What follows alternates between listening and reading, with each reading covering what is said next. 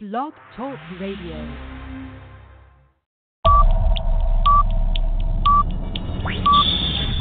Ten,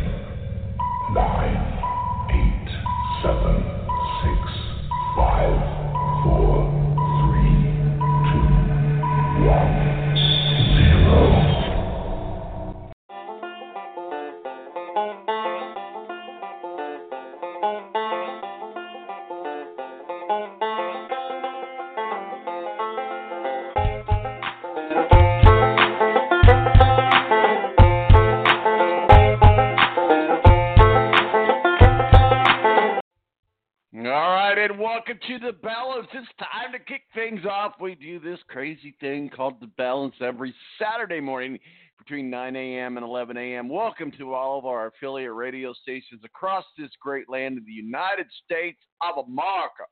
America, and also thank you to Blog Talk Radio, our facilitator, listening to us live on Blog Talk. Appreciate ya. Make sure you're following us on Twitter at T Balance on the Twitter and on the Book of Faces. We've got the fan page up there too.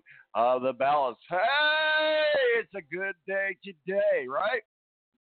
Thanksgiving weekend coming up next weekend, I should say. But uh, this is our show before Thanksgiving. So if you want to talk about some of your Thanksgiving traditions, 917 is our digits. My name's Tom Marcos Del Presidente. On tap today, coming up here, standing by in the Balance Green Room is Matthew Embury, WSBT up in South Bend. Going to be talking, and our, and our official IndyCar contributor, going to be talking about some big uh, news, or maybe not so big, but big enough for because it's the silly season and we're talking about it. Uh, and so we'll, we'll get into that. Some news that are breaking in with the IndyCar. Also, college football. Lots to talk about. Notre Dame football. Big games on the docket. Uh, probably one of the biggest one is Ohio State and Penn State. We're going to be talking about all of that with Rick Riggin, our official college football contributor. Also, Tony Donahue from the Tony D podcast going to join us. Going to be talking NFL and college football. And at the bottom in the last segment, if you will, we always say the best for last. Mo from the BS Sports Show. Perhaps Ed Kracz uh, beat writer for the Philadelphia Eagles. He does have some family obligations. Yeah, hey, it's Thanksgiving week, so uh, we'll see. We'll see what's going on with uh, that if we can get him on board or not. Not totally sure about that, but Mo from the BS Sports Show uh, will definitely be joining us. So 917-889-8516 is our digit. Stick around. It is about to get good.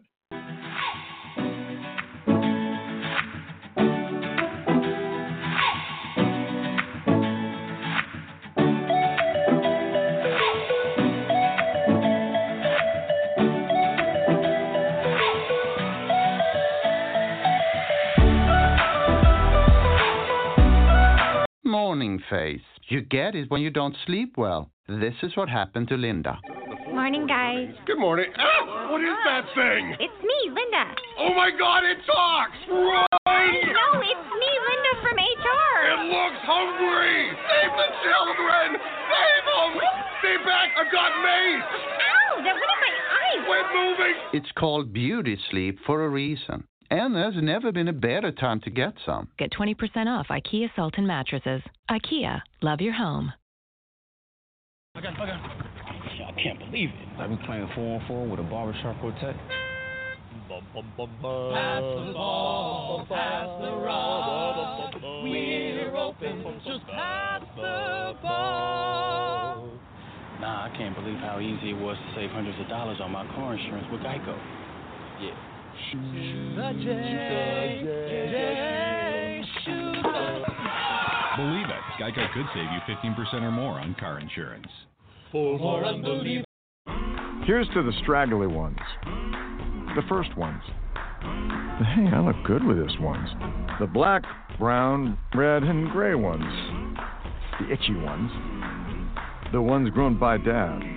The ones grown for dad. The I nearly didn't do it this year ones, and the absolutely filthy ones. They all raise awareness, raise funds, start conversations, and save lives. Because whatever you grow will save a bro. Sign up now at Movember.com.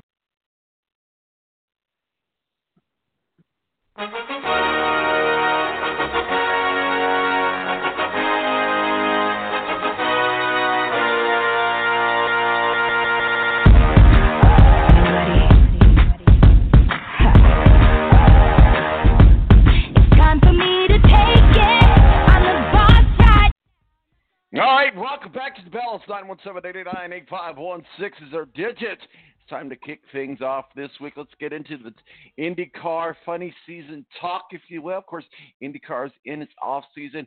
We got to say uh, NASCAR champion last week. We'll talk about that here in just a second. Uh, so we are in the official off season for both NASCAR and IndyCar, but we'll keep you up to date of everything.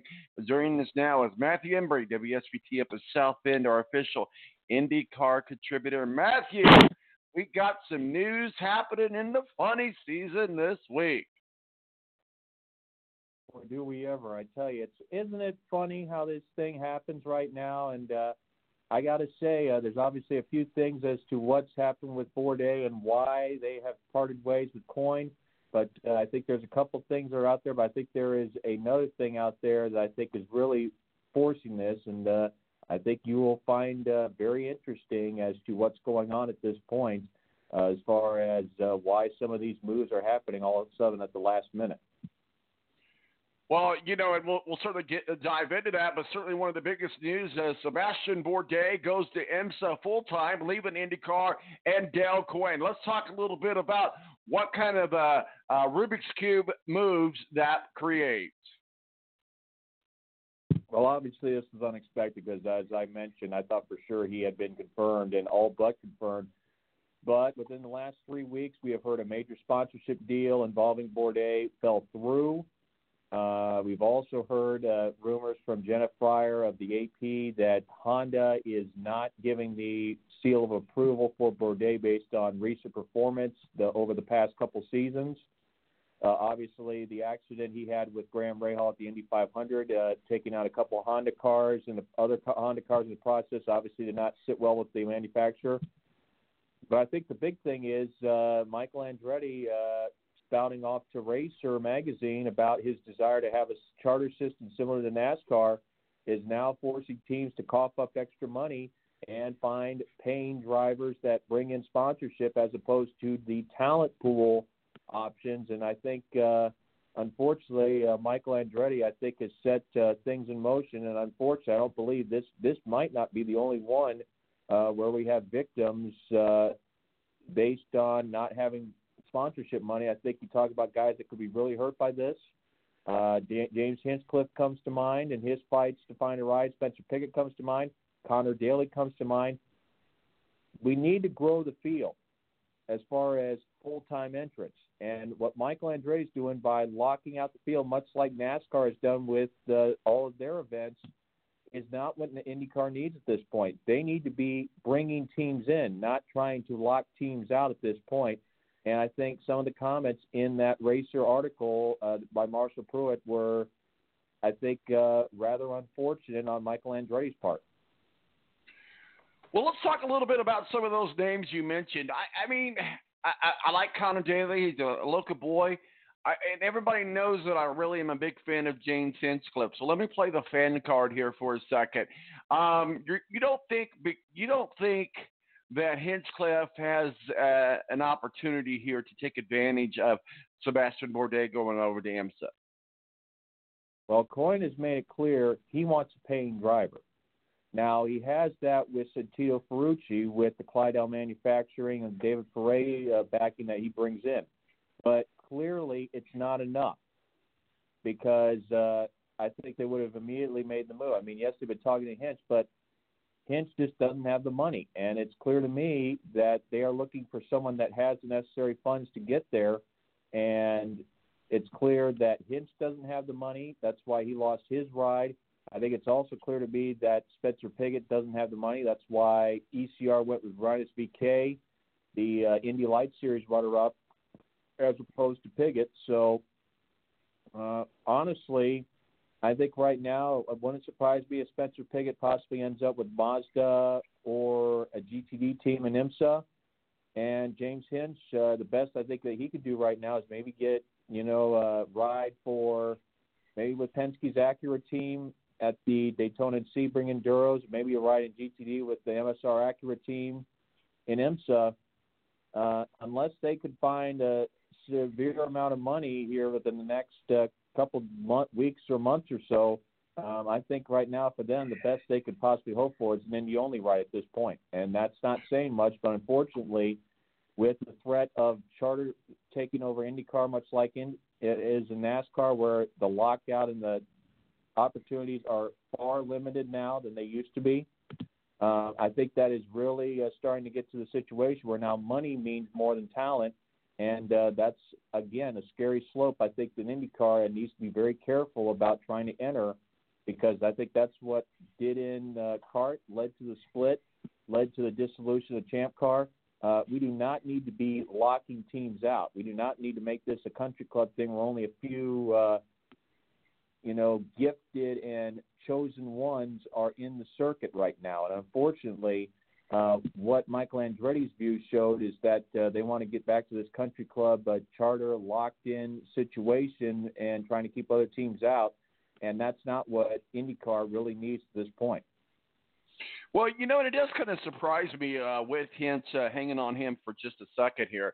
Uh, it does kind of surprise me that he is having such uh, a struggle with sponsorship because he is one of the fan favorites. A lot of people would even argue that he is the ambassador of the sport, and and what he's done for Honda, I, it just amazes me that he's that he's struggling in that area. When we when we talk about just just so we can put it in layman's terms for those that don't uh, speak our language, when we talk about paying drivers and we're, we're talking about sponsorships and that sort of things, we're talking about uh, the money that sponsors are going to provide. This isn't money that's coming directly out of their pocket. But I am surprised that with the relationship over the years that James Hinchcliffe has developed with Honda, that he's struggling to have a sponsorship relationship with that. What what do you think accounts for that? Well, it's with Honda. The problem is it's not enough.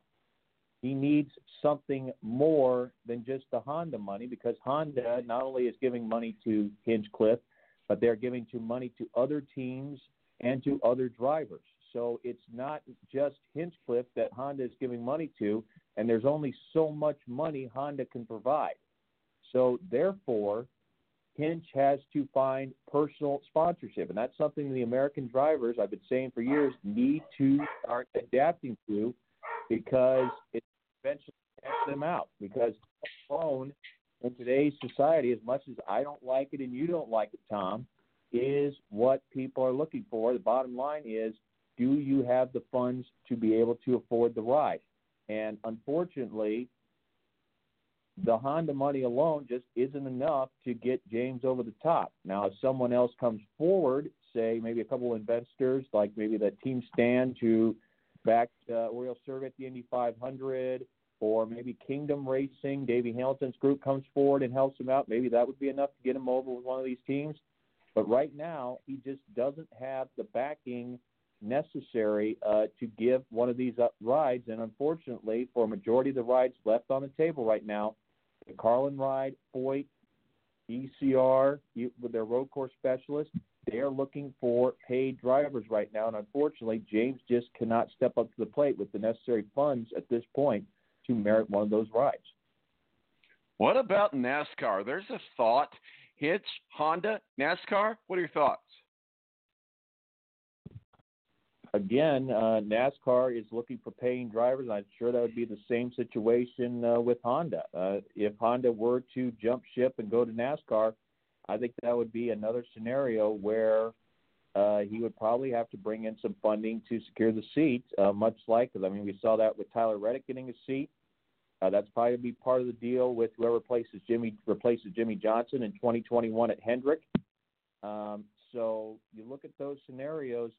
Uh, unfortunately, I don't think you can find a circuit where talent means anything anymore. It is the bottom line and who can bring in the money, and that's why I keep saying a cost cap needs to be considered because these costs are getting so out of control that I mean some of these teams are on a threat. I mean now the teams like Andretti, Ganassi, Penske, they're fine, but the teams that Michael Andretti and pardon me for using the term here, Tom, but Joe Blow, calling these teams Joe Blow and whatever, I think were was in very poor taste. I mean, some of these teams are just barely scraping to get teams together, and they are bad series, uh, like Michael did. Uh, I just uh, it just disgusts me that uh, Michael would use that kind of uh, thoughts to describe the teams that are really keeping the sport and really make creating some drama for the sport, especially as they did in the past, this past month of May. Well, we also uh, saw this week, or, uh, or at least conversation, Andretti's talking about bringing back IndyCar franchises. What are your thoughts? That's that charter that I've been talking about. I, right. I, I do not like. I just think it is a lockout to teams, and right now, 24 full-time teams. I just don't think that's secure enough with the way things change as far as the economy. I mean, that could easily drop down to 20 again before you can your fingers. So they need to be working on things to build up and bring more teams in, not you know try to secure the teams that are already in. They need to be thinking about trying to increase the interest in the series, not closing the door on opportunities where other teams that are interested can't get in or can't afford to get in because they can't meet the parameters of the franchising or the charter. Well, yeah, and absolutely, we'll, we'll be monitoring that and see what happens. VeeKay also confirmed at ECR. I think it's a good move, but unfortunately, I just don't think ECR, even with the extra money they're going to get from jumbo supermarkets, is going to be competitive anywhere outside the ovals and the Indianapolis 500. Uh, they weren't with Pigot, who is a very talented driver, and I think would be competitive in a much better car. And it hates and it pays me to say that because I know Carpenter and everybody is trying their hearts out. But the fact of the matter is, they are not a road course team. They are a team that specializes their focus on ovals, and that has always been their chief concern.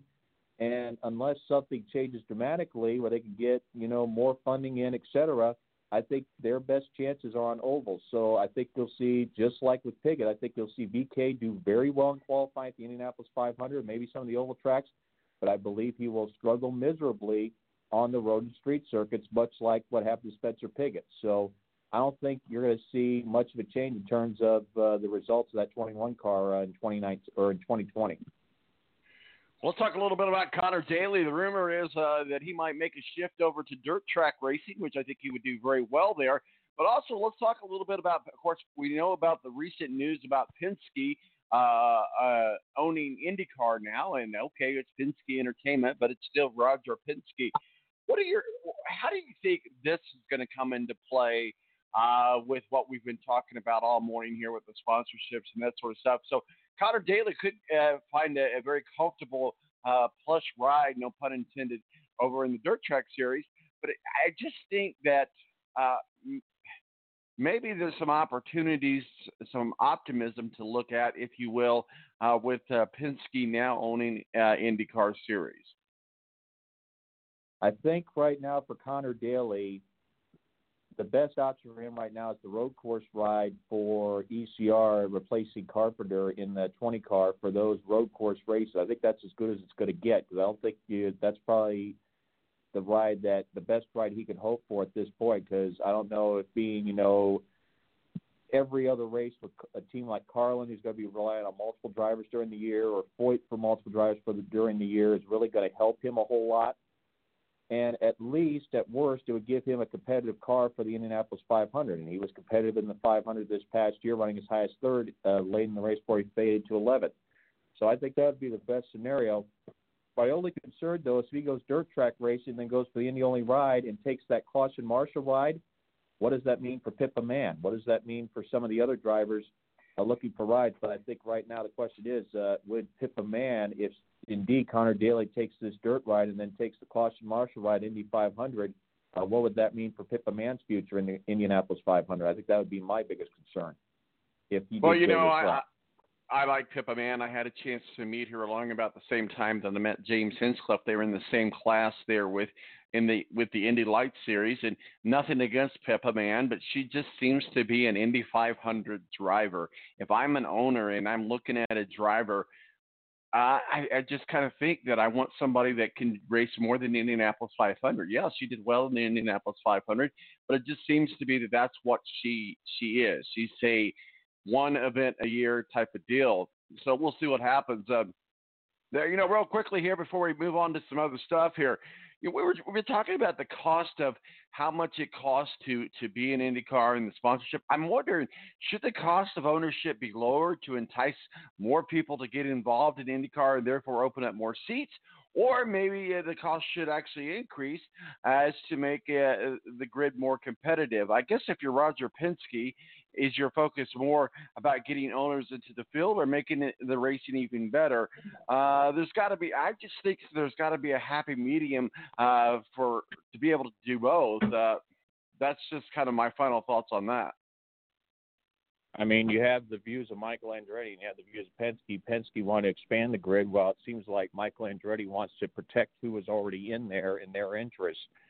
Uh, of course, though, you have Michael Andretti with five teams plus the six that he is supporting technically, and he could be entering a, yet a seventh car for the Indianapolis 500 only. So uh, he's got a, the biggest investment in there.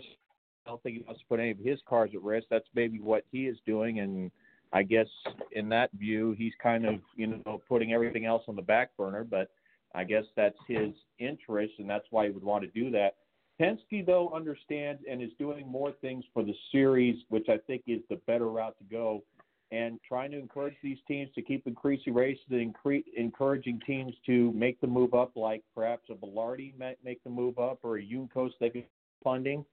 I think that's the way they need to go right now because uh, if you start closing the door on teams, uh, you get back to the situation you had uh, just before the reemerge in 2008 where teams uh, say, there's the doors are getting locked here. What do I gain by joining the circuit if I'm not going to be if I'm not going to get the protections that the teams already in there are getting? So I think that's the biggest concern right now on some of these uh, prospective owners, if indeed we have a charter franchise uh, situation that comes into play. So right now, I think keep trying to keep expanding the grid should be concern number one on Roger Penske's list at this point, not trying to franchise and charter the series to protect the haves and hurt the have-nots. Also, this uh, week we said goodbye to an IndyCar legend. Veteran John Martin died at the age of 80. What are your thoughts about John Martin?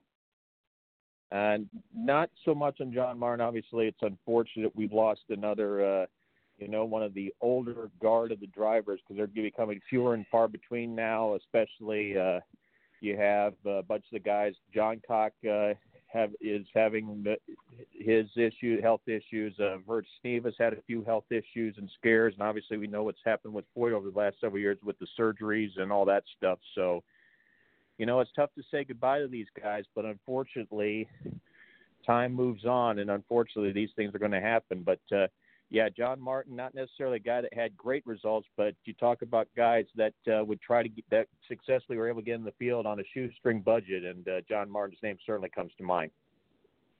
Well, I talk about uh, time doesn't uh, stop for anybody. Jimmie Johnson announced this year that, and we kind of saw this coming.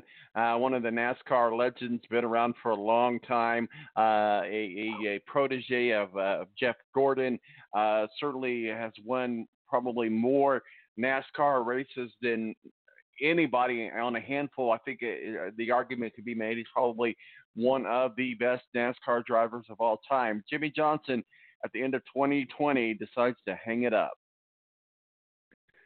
Well, right now, Jimmie Johnson, look at the situation he's in right now. The focus clearly with Hendrick Motorsports is shifting to William Byron and Chase and Chase Elliott. Chevrolet has been uncompetitive compared to Ford and to Toyota. So he is in a very bad position as it is right now. And the opportunities are not there for a Toyota ride. So the last thing he needs to do is just stick in you know a mid pack competitive car, mid pack at best car, and just uh, just sit there. I mean that's not what Jimmie Johnson's about. I mean this is a guy that remember in year one of his career was challenging for a championship as a rookie. So that fact alone, I'm sure, is egging on him a bit, and the fact he hasn't been hasn't been competitive. And uh, I think it's easier for him to hang up now that he's no longer, you know, paired up with Chad Knaus. I think there's been uh, a lack of seeing eye to eye with the crew chiefs that he's had ever since uh, he and part, parted ways with Knaus. And I, I just sense there's just a frustration building there, and I'm, I'd love to have Steve Wilson's uh, opinion on it. But I think there's just a frustration building in Jimmie Johnson's head with the way that he has not been competitive and it's kind of like what Rick Mears had at the end of his career, where he's starting to think to himself, you know what, I don't need this. You know, it, it's it's just it's a no-win situation right now, and I think that's what's part of the motivation right now, saying. If I can't be competitive, what do I gain by just, you know, languishing at the back of the pack, kind of like what Richard Petty did in the late stages of his career? Uh, what do I gain by doing that? I mean, other than possibly getting caught up in someone else's mess, get seriously hurt, something, one of these unforeseen situations. So I think it's, uh, you know, understandable he's frustrated, but I think it also shows a lot of character in Jimmie saying, you know what, if things aren't going to work out for me right now, it's better that I step down and step aside instead of you know trying to make something out of nothing, kind of like what some of these other legends have tried to do late in their careers and made a fool of themselves. I think at least Jimmie has the you know wherewithal to realize when when's his time and when it's not his time, and I think he's clearly seeing now that the time is running out in that hourglass, and it's time to maybe step aside and you know give it to someone that is going to get the attention that they deserve. Well, I'm sure that he'll follow in the steps of Dale and Jeff and get into the broadcast booth somewhere. Uh, so just because he's stepping out of the car, uh, he'll still be around the track on in a very uh, frequent basis. So we'll be curious to see what network he ends up. Uh, real quickly before we wrap it up and put a the ownership. Justin Marks supposedly is going to do. That's another thing that we've been hearing that Jimmie Johnson might go the ownership route as well. Hmm. It's an interesting uh, twist I had not heard yet. Uh, well, certainly, uh, before we wrap things up and put a bow on it, Notre Dame uh, hosts Boston College. Uh, not a lot to talk about there. Uh, certainly, they're eight and two. Boston College comes in at five and five. The Boston College Eagles. I would think that Notre Dame can check this box off and and continuing moving on down the road. I would assume, based on what we're looking at now, that the Notre Dame playoff hopes are all but gone. Uh, we'll see. I'm sure they'll get into a New Year's Day bowl somewhere. Uh, but Notre Dame uh, hosts Boston College. What are your thoughts, sir? Well, obviously, I don't know if you're aware of the hot water Notre NBC has gotten themselves into in the past 48 hours when they are saying, uh, since it's supposed on the anniversary of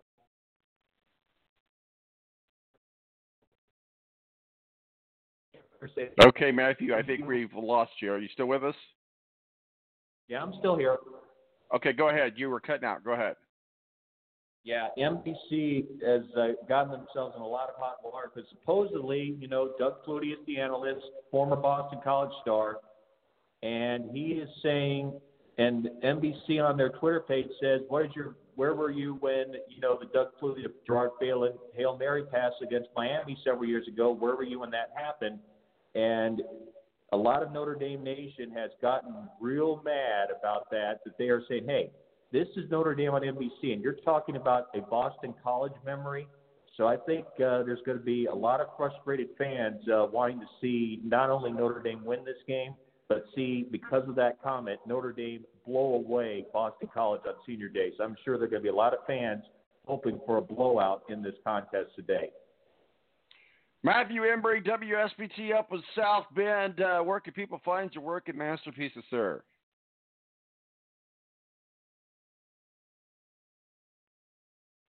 No, or not. Matthew, are you still with us? Yep, we'll keep an eye on all. Matthew, you're cutting out on us. Uh, go ahead and, and try to repeat what you said there. Yep, M A T T E M B U R Y on Twitter. And like we keep saying, uh, we'll keep an eye on uh, this IndyCar stuff because I'm sure it's going to hot up after Thanksgiving Day holiday. With uh, who knows? Maybe a few drivers that don't have uh, the sponsorship money may also uh, end up with a pink slip here before long. Matthew Embury, WSBT up in South Bend, our official IndyCar contributor. Matthew, we appreciate you joining us and have yourself a good weekend, sir. Good Thanksgiving.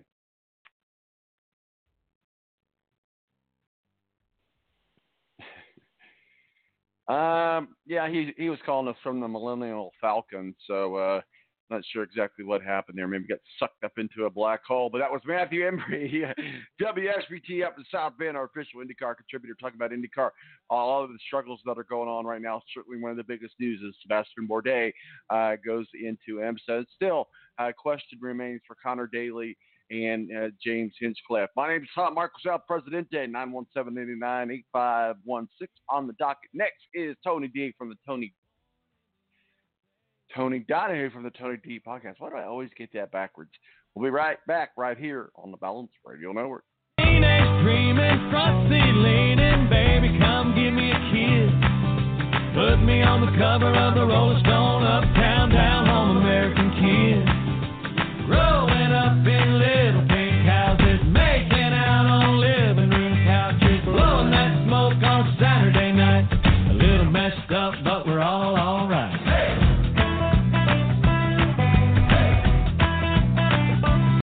Morning face. You get it when you don't sleep well. This is what happened to Linda. Morning, guys. Good morning. Ah, what is that thing? It's me, Linda. Oh my God, it talks! Run! No, it's me, Linda from HR. It looks hungry! Save the children! Save them! Stay back! I've got mace! Ow, that went in my eyes. Quit moving! It's called beauty sleep for a reason. And there's never been a better time to get some. Get 20% off IKEA Sultan mattresses. IKEA, love your home. I got, I got. I can't believe it. I've been playing four on four with a barbershop quartet. Pass the ball, pass the rock. We're open, just pass the ball. Nah, I can't believe how easy it was to save hundreds of dollars on my car insurance with Geico. Yeah. The J, J, Shooter. Believe it, Geico could save you 15% or more on car insurance. For more unbelievable Geico videos, give subscribe a click. Here's to the straggly ones. The first ones. The hey, I look good with this ones. The black, brown, red, and gray ones. The itchy ones. The ones grown by dad. The ones grown for dad. The I nearly didn't do it this year ones. And the absolutely filthy ones. They all raise awareness, raise funds, start conversations, and save lives. Because whatever you grow will save a bro. Sign up now at Movember.com.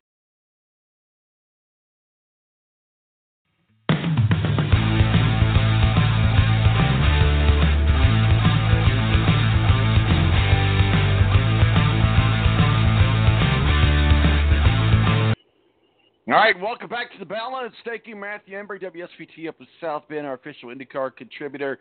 Uh, breaking down some IndyCar funny season, also a little bit of the Notre Dame, uh, Boston College action. Joining us now, Tony Donahue of the Tony D podcast.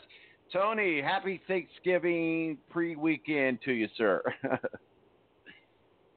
outside of Memorial Day, I think Thanksgiving is probably my favorite holiday. Heck yeah! You got beer, you got all kinds of food and you got football. I mean, it does not get any better than that, right? Uh, so it, you, you, get a, you get a week's worth of leftovers.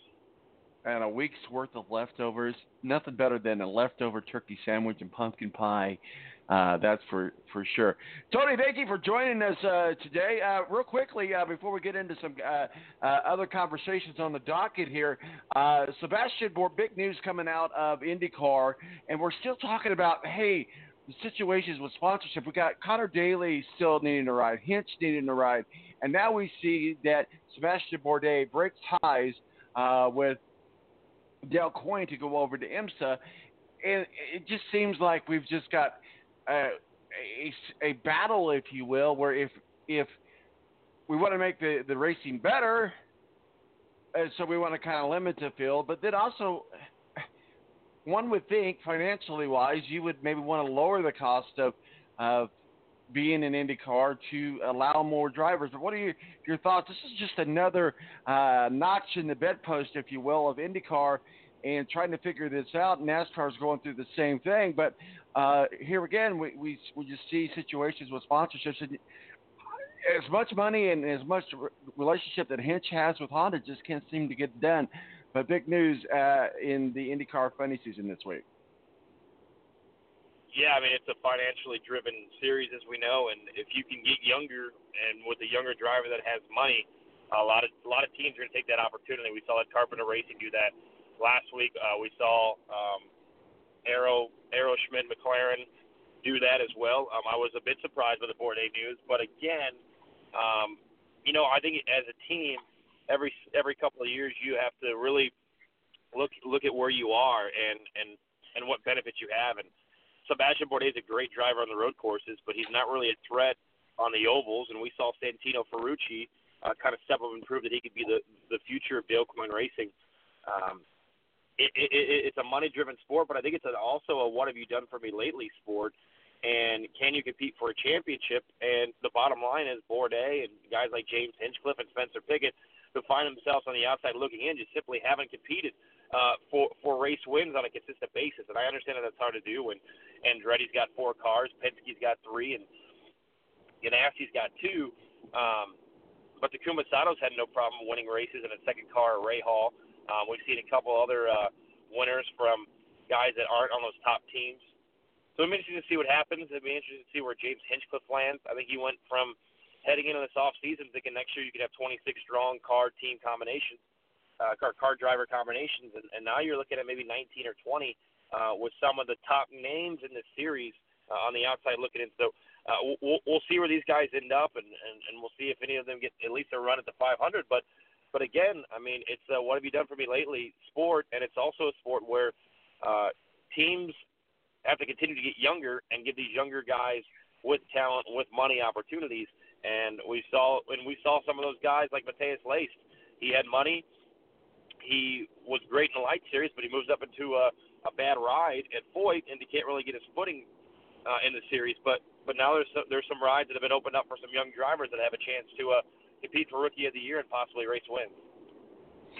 Well, we'll see what happens. You, you know, and, and then of course, uh, real quickly, what are your thoughts on the NASCAR uh, championship there? And of course, this week, uh, Jimmie Johnson, one of the greats, says, uh, "See you at the end of 2020." We'll see you probably follow in the footsteps of Dale and Jeff. But Matthew was just talking a little bit about he might take the ownership right. But so, what are your thoughts about uh, one of the greats hanging it up?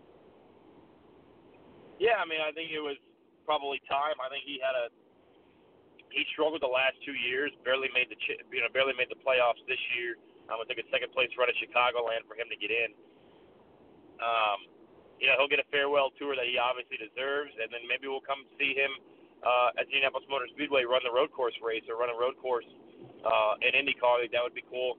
But I certainly think ownership, uh, maybe maybe in the booth somewhere. You know, Fox has to replace Darrell Waltrip. You know that this was his last year, so uh, maybe we see that in the future. But, but yeah, it, it's just kind of crazy to think that we're heading into 2020 and it's really a changing of the guard. We'll go from having the likes of Stewart and Gordon and Earnhardt Jr and Carl Edwards and Matt Kenseth and all these names that we knew in the NASCAR heyday, of the 2000s, Kurt Busch, uh, to we're going to be a few years from now, and none of those drivers are going to be there. So I think it's a great time for guys, you know, for fans to jump on with Kyle Larson and, and Chase Elliott and Christopher Bell, who's coming up to the series, uh, or Kyle Busch. Some of these guys that'll be here for the next, you know, 10 to 15 years, and I think we'll see Kyle Larson move over to Hendrick and be in that 48 car. We'll be interested to see what happens, that's for sure. Well, let's uh, move on down the, the docket here. We're talking about Tony Donahue of the Tony D podcast. Certainly, uh, if you want to add to your podcast collection, he's he's the guy to, to check out. Let's talk about Thursday night. Man, are we banging our heads uh, as as Colts fans? Uh, the Colts uh, go into Texas. I, I mean, wow, you can't blame it on Vinny. You can't blame it on Jacoby. You can't blame it on I mean, what what can we point to? Uh, oh, Darius Leonard, the call should have been reviewed, but it was that really wasn't a reviewable call anyway. I mean, it was a disappointing loss, but it just goes to show you that two people trying to dominate, two teams trying to dominate the AFC South were at battle, and uh, so now the series are tied at one and one, and you know uh, it's it's it's going to be a bloodbath all the way to the end in the AFC South. Uh, but certainly, uh, what we had talked about the Colts losing to the Texans, uh, 17 to 20 there in Houston. Yeah, I mean, it came down to just being able to take advantage of opportunities, and the Colts had opportunities to move the football through the air, and they just really couldn't get that passing game going. They became a little bit too one-dimensional and trying to run the run the ball, especially without uh, you, you, your main guy Marlon Mack in there. Nyheim Hines had a couple good runs, but too many drop balls. Um, T.Y. Hilton had a couple drops that would have been first downs. Um, Eric Ebron uh, continues on third down to run routes that are short of the of the first down, and he's just simply not good enough to break tackles and to make guys miss to get those extra yards. Um, so I thought there was a lot of um, missed opportunities on the offensive side of the football. There was really no sense of urgency.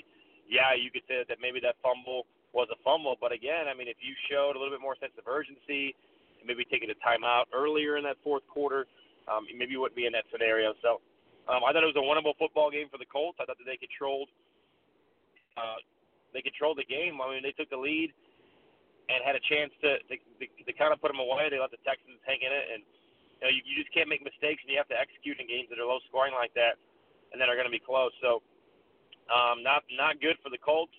Uh, the schedule kind of lines up for them to finish better than the Texans. Uh, but the Texans right now are, are a hot football team. Deshaun Watson's been playing well.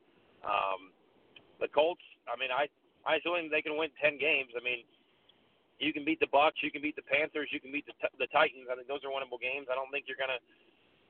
I think to get the Bills too as well. I don't think that you know you're going to be able to beat the Charger or excuse me the the Saints down in New Orleans on Monday Night Football. But I think the Colts have some winnable games from here on out.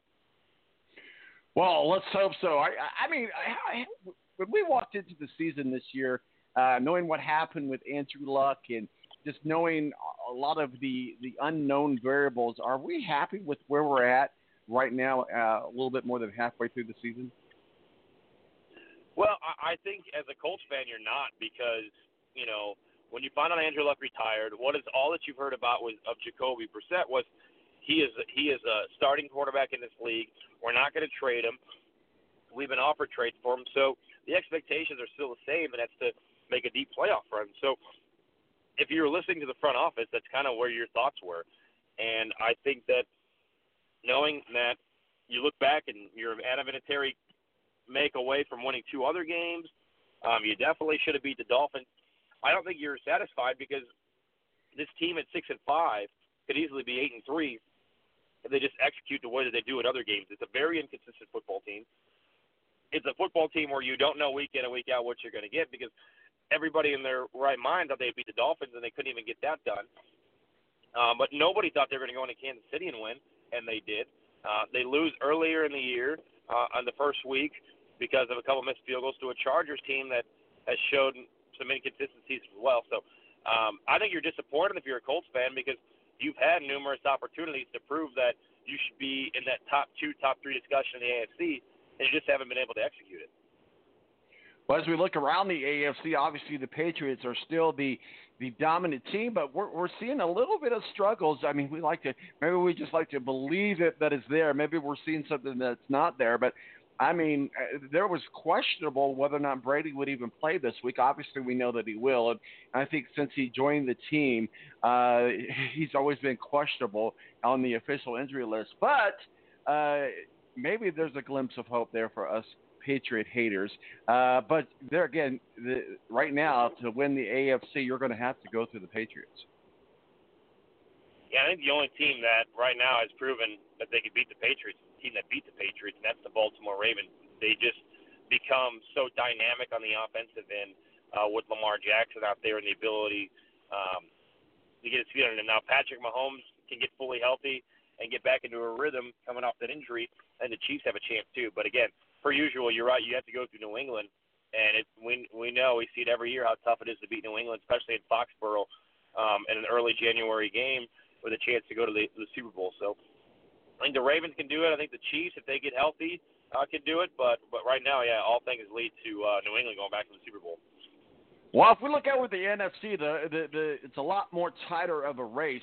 And you look at the San Francisco 49ers. Who would have thought they would have been at nine and one? And and the Eagles and uh, the Cowboys are are in a tight race as well in the NFC East. And and of course the Packers at eight and two and the Vikings at eight and three. So it's a tight race over in the NFC as well. Yeah, I've been really impressed with the Vikings have done. Kirk Cousins has shown that hey, he's worth worthy of the contract that he never got in Washington. Uh, he he can win football games. Uh, the Packers are the Packers, and we know that Aaron Rodgers is going to get things done. Uh, but I've been really impressed with the Vikings, the 49ers at nine and one. Um, you know, they you wait for them to bend and break, but they've only broke once in that one loss. Um, I like what I've seen out of the 49ers and Jimmy Garoppolo. Do I trust them fully in the playoffs? Uh, no, I'm gonna I'm gonna go with a team like Aaron Rodgers that's got the quarterback that can get it done.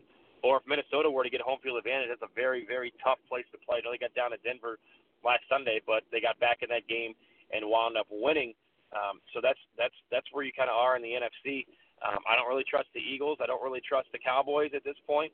Um, so so so we're going to see how how that plans out. But right now, I think the Vikings and the Packers, um, maybe the Rams, but they they haven't really been impressive either. I mean, it took took a lot. I mean, it took it took a big defensive stand to beat uh, the Bears with the backup quarterback. So I think Vikings and Packers right now are the two teams that I most look for look for um, to come out of the NFC.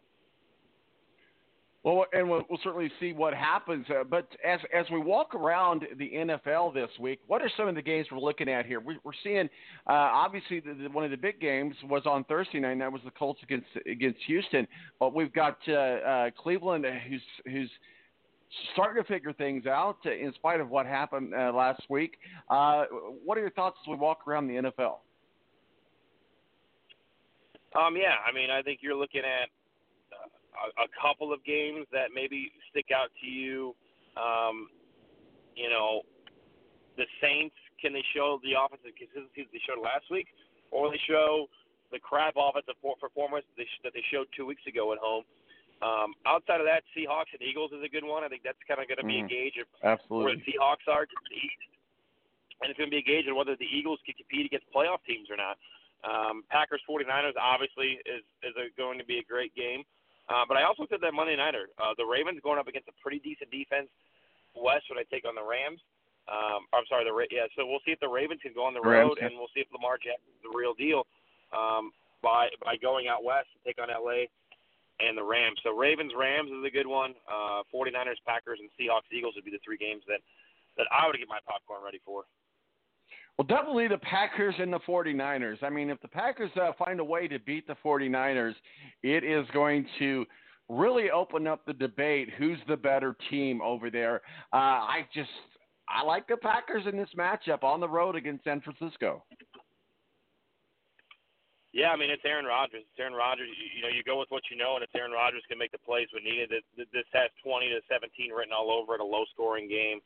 Um, we'll we'll see if the 49ers can bring it. It's, it's their second biggest test of the year, and the last time we were talking about the 49ers having a big test, uh, you know, they lost at home to the Seahawks. Uh, they struggled a little bit in putting away the Cardinals last week.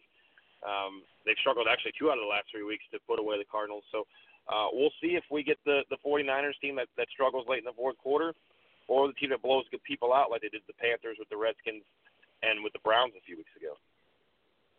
Let's put on the Homer hat again. My Indiana Hoosiers played a tough, tough game against Penn State last week. This week they host uh, Michigan. I mean, Michigan comes in at eight and two, but when was the last time we got to say that IU was seven and three hosting Michigan at eight and two and coming off a? I mean, it it, it was a um, epic game last week, and I, I I'm I'm. It's unfortunate that IU lost, but as an IU fan, how they played against Penn State was amazing, and, and if they beat Michigan today, that's just another uh, another icing on the cake, if you will. But what are your thoughts, IU and Michigan? Yeah, I mean, IU seemed to, the last couple of years to play uh, really well against Michigan, whether it was down in IU or down in Bloomington. Um, if they can get the passing game going and kind of get that defense offset a little bit that Michigan brings at you and get them uncomfortable, IU's got a chance to make this a competitive game. Uh, I would take IU in the points if I was betting it. Uh, I think it's a different IU team than we've seen over the last couple of years. They know they're going to go bowling. Uh, they've got the confidence. They've got the high-powered offense. Uh, I've been very impressed with the Hoosiers so far this year. You know, uh, the the the good and the bad of winning and have a winning season is that once you have a winning season, teams start looking at coaches. Tom Allen might be looked at uh, by other teams, but I'd hate to see him go. But do you think there's a possibility of Tom Allen uh, after a successful season this year go somewhere else? I don't think so. Um, I think he still has to prove that he can do this consistently in a very tough Big Ten.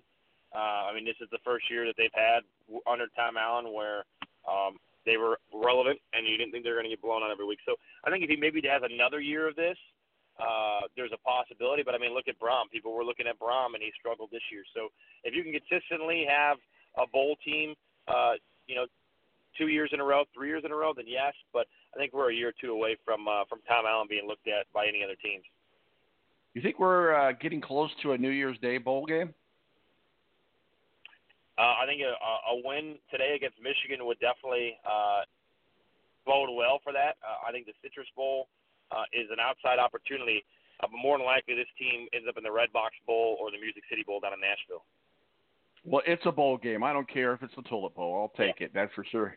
L- LSU, Ohio State, Clemson, Georgia, and Alabama all round out the top five. Um, uh, the, your top three are all undefeated at this point. I think we're we, we are starting to really see the uh, Final Four uh, come into play. Uh, but uh, Tua out with Alabama, how big of how big of an issue is that? And scary thing seeing him get cart off the field. But maybe if you're an Alabama hater, you don't want anything bad to happen to Tua, but you're you're okay with the fact that he's not on the field. Yeah, and the thing with Alabama is, I mean, you know, you think about the yeah, they lost to LSU, but is that a blessing in disguise knowing that okay, now we don't have to play in the SEC championship game, and LSU does, and if LSU were to lose to Georgia, that moves Georgia up, obviously cemented into the top four, and would maybe Alabama slide in kind of the back door there. So we'll see what Ohio State can do at Penn State today. I'm interested to see these teams that are trying to stay in the top four how badly they blow teams down. I mean, LSU was 42 point favorites today um, against Arkansas uh, Penn State and, Alabama, and, and Ohio State. Ohio State's 20 point favorites over number eight Penn State, and that just shows the fact that even Vegas thinks these teams that are trying to stay in the top four are going to blow as many teams out as possible. Uh, and with Alabama today playing Western Carolina, I mean that's a 55 point game. I know Western Carolina probably would start me at quarterback if they could, uh, but at the end of the day, like these teams that are in the top four are going to be blowing some people out, uh, and we'll see what Georgia can do next week when they return to the field as well. You mentioned it, Ohio State and Penn State certainly. Uh, you mentioned uh, get out your popcorn and watch this game, Penn State and Ohio State. Uh, big game. Let's uh, break that down for a second. What are your thoughts on that? Because I think that uh, Ohio State will win it, but I think Penn State can stay in it. Yeah, and I think Penn State at number eight right now is thinking, okay, we have a very outside chance of making it uh, to, you know, the, the the the Final Four, so to speak but if you beat Ohio State today on the road, you're going to move up into sixth, maybe even fifth, and then you break yourself into the Big Ten championship game. If you win that, you could be sitting pretty, knowing like, okay, hey, we went to Ohio State, we got that win, we're the Big Ten champions. We should get a look at as well. And I mean, this is a Penn State team that at nine and one, um, you know, only has that one loss at Minnesota. Uh, and Minnesota, we see now it's ranked in the top 12, top 10 um, I think Penn State's thinking, hey, if we can go in and we can upset these boys in Ohio State and, and punch our ticket to the Big Ten championship game, we've got a chance to make it to that to that uh, that Final Four, of the college football playoff. Tony Donahue of the Tony T podcast joins us finally. Uh, Tony, uh, the NFL releases their top uh, 12 running backs of all time. Uh, let me get your thoughts on this list: Jim Brown, Earl Campbell, Dutch Clark, uh, Eric Dickerson, Lenny Moore, Marion Motley, Walter Payton, obviously Walter Payton will be there. Barry Sanders, uh, of course, uh, Gale Sanders. Uh, do we do we keep O.J. Simpson in this list in in lieu of what we know about O.J. Simpson, Emmitt Smith, and Steve Van Buren?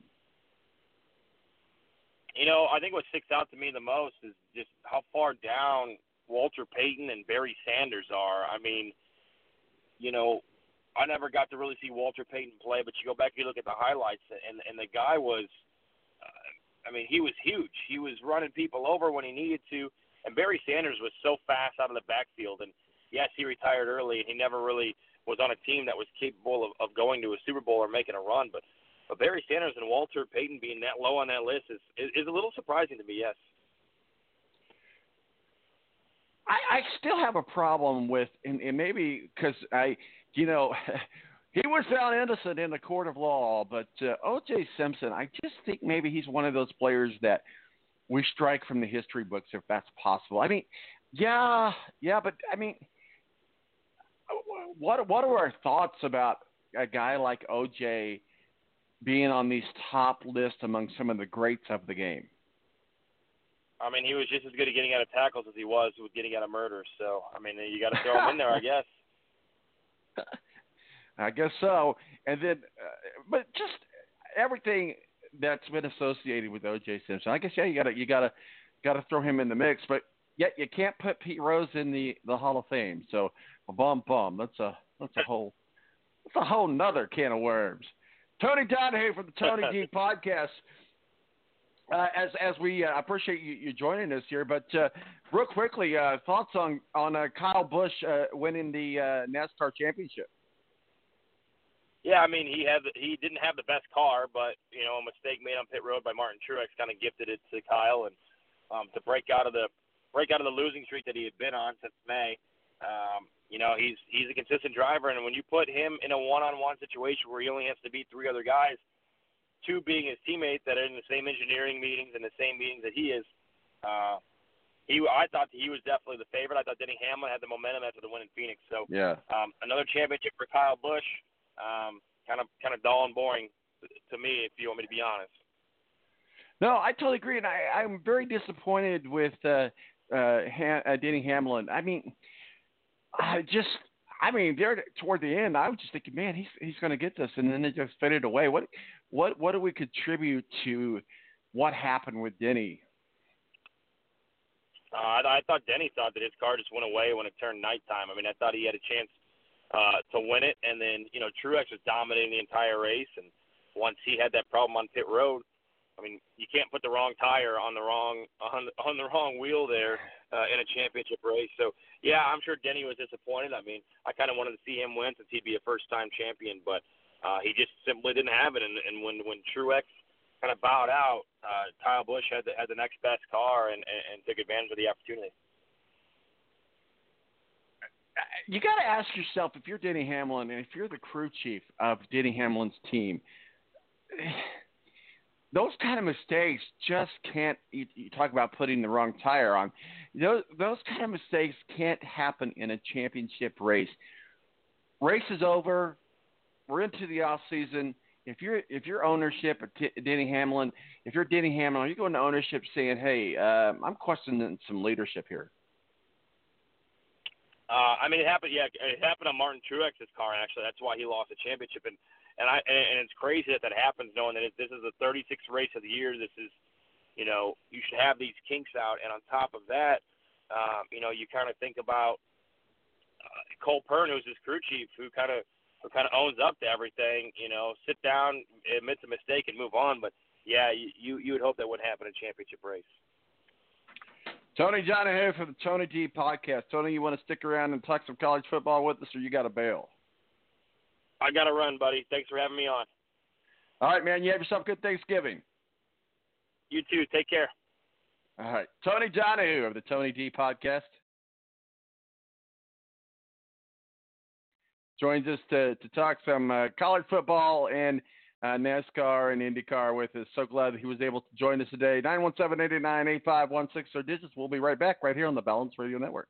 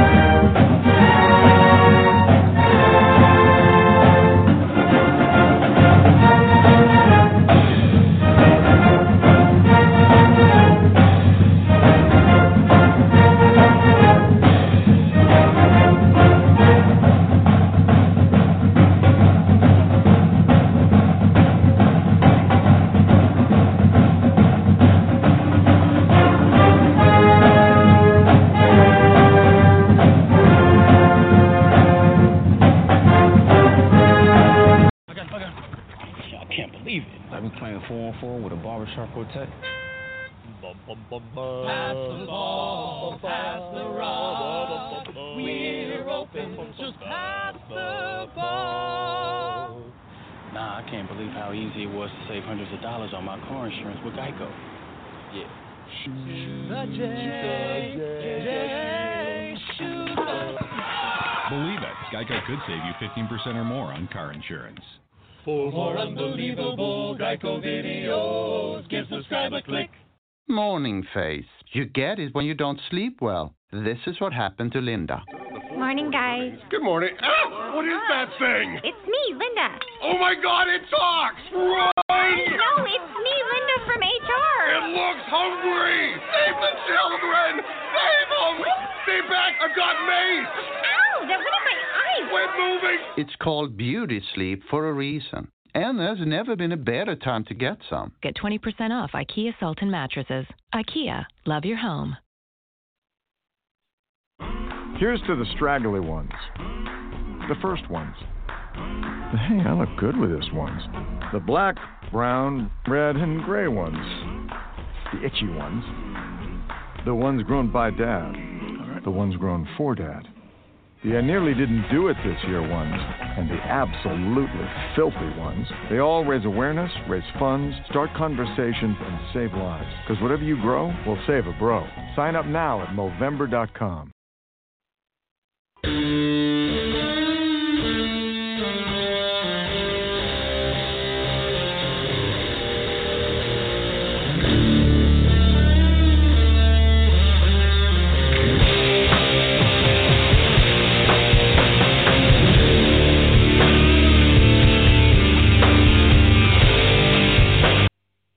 All right, welcome back to the balance. One hour in the books. Thank you, Matthew Embury, our official IndyCar contributor, uh, calling and talking some IndyCar funny season. Sebastien Bourdais jumped ship from IndyCar over to IMSA. Also, uh, he talked a little bit of Notre Dame. We're going to get into that conversation in more detail as well. And Tony Donahue of the Tony D podcast joins us uh, to talk some NFL and uh, a little bit of college football and racing news as well. But joining us now, the one, the only guy who could call us from a galaxy far, far away, Mr. Rick Riggin, our official college football contributor. Sir, how is you? Pretty good. Can you hear me?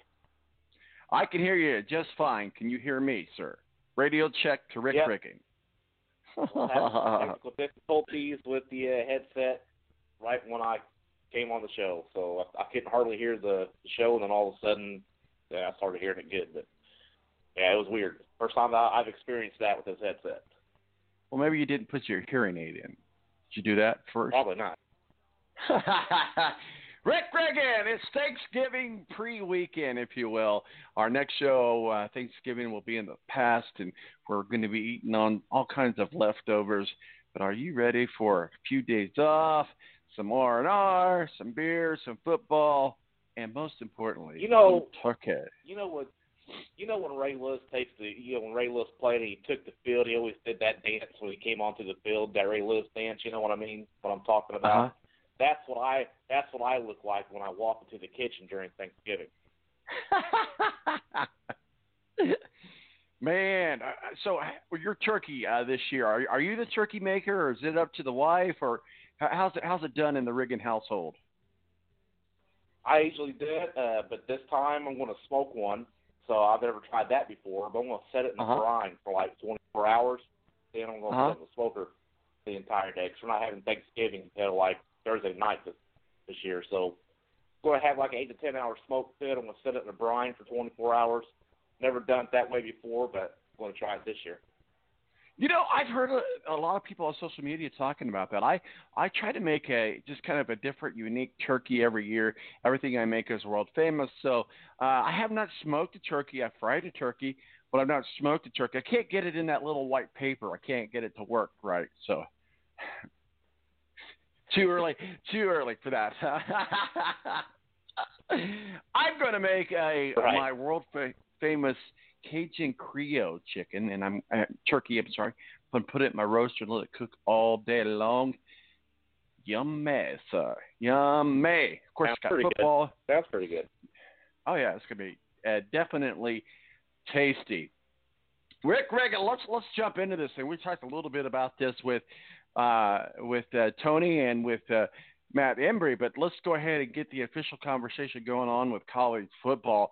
Notre Dame hosts uh, hosts his uh, Boston College. Uh, a lot of Notre Dame fans kind of up uh, uprooted, if you will, because NBC is uh, featuring some Boston College memories uh, and not Notre Dame. Are you on? Are you on that boat? Oh no, I'm I'm totally fine with it. I mean, we got to get Boston College something. They haven't been much of a football program uh, over the course of their, their existence. Since so Kelly was there, right? good years here and there. Well, I mean, since uh, since Boston College has even been a football program, they had the Flutie years, which are good. Uh, they had a couple of good Flutie, linebackers. Uh, I can't think of the. Yeah, had that Flutie uh, threw the hail mary against uh, Miami. Was it 1983 or something like that? 85? I don't remember. It was in the 80s. And uh, you know they've had a Weren't couple you in plays. preschool at that time? yeah, well, 83. Yeah, that would be about right. I was four years old. but you know, they also got a throw with a 1992 uh, victory against uh, Notre Dame, where they kicked the last second field goal and knocked us out of the national championship game. So they, they've had some highlights in their, I don't know, 100 year existence. So I'm cool with the NBC showing them a little bit, little bit of love. That's right. Well, let's get into this uh, conversation. Notre Dame does host uh, uh, Boston College. Is this a box that's going to be checked off? Uh, we we we would we would just assume, and and they say to never assume, but I'm going to go ahead and assume that Notre Dame's not going to get into the playoffs. Certainly, uh, we would think that they're still in line for a New Year's Day bowl.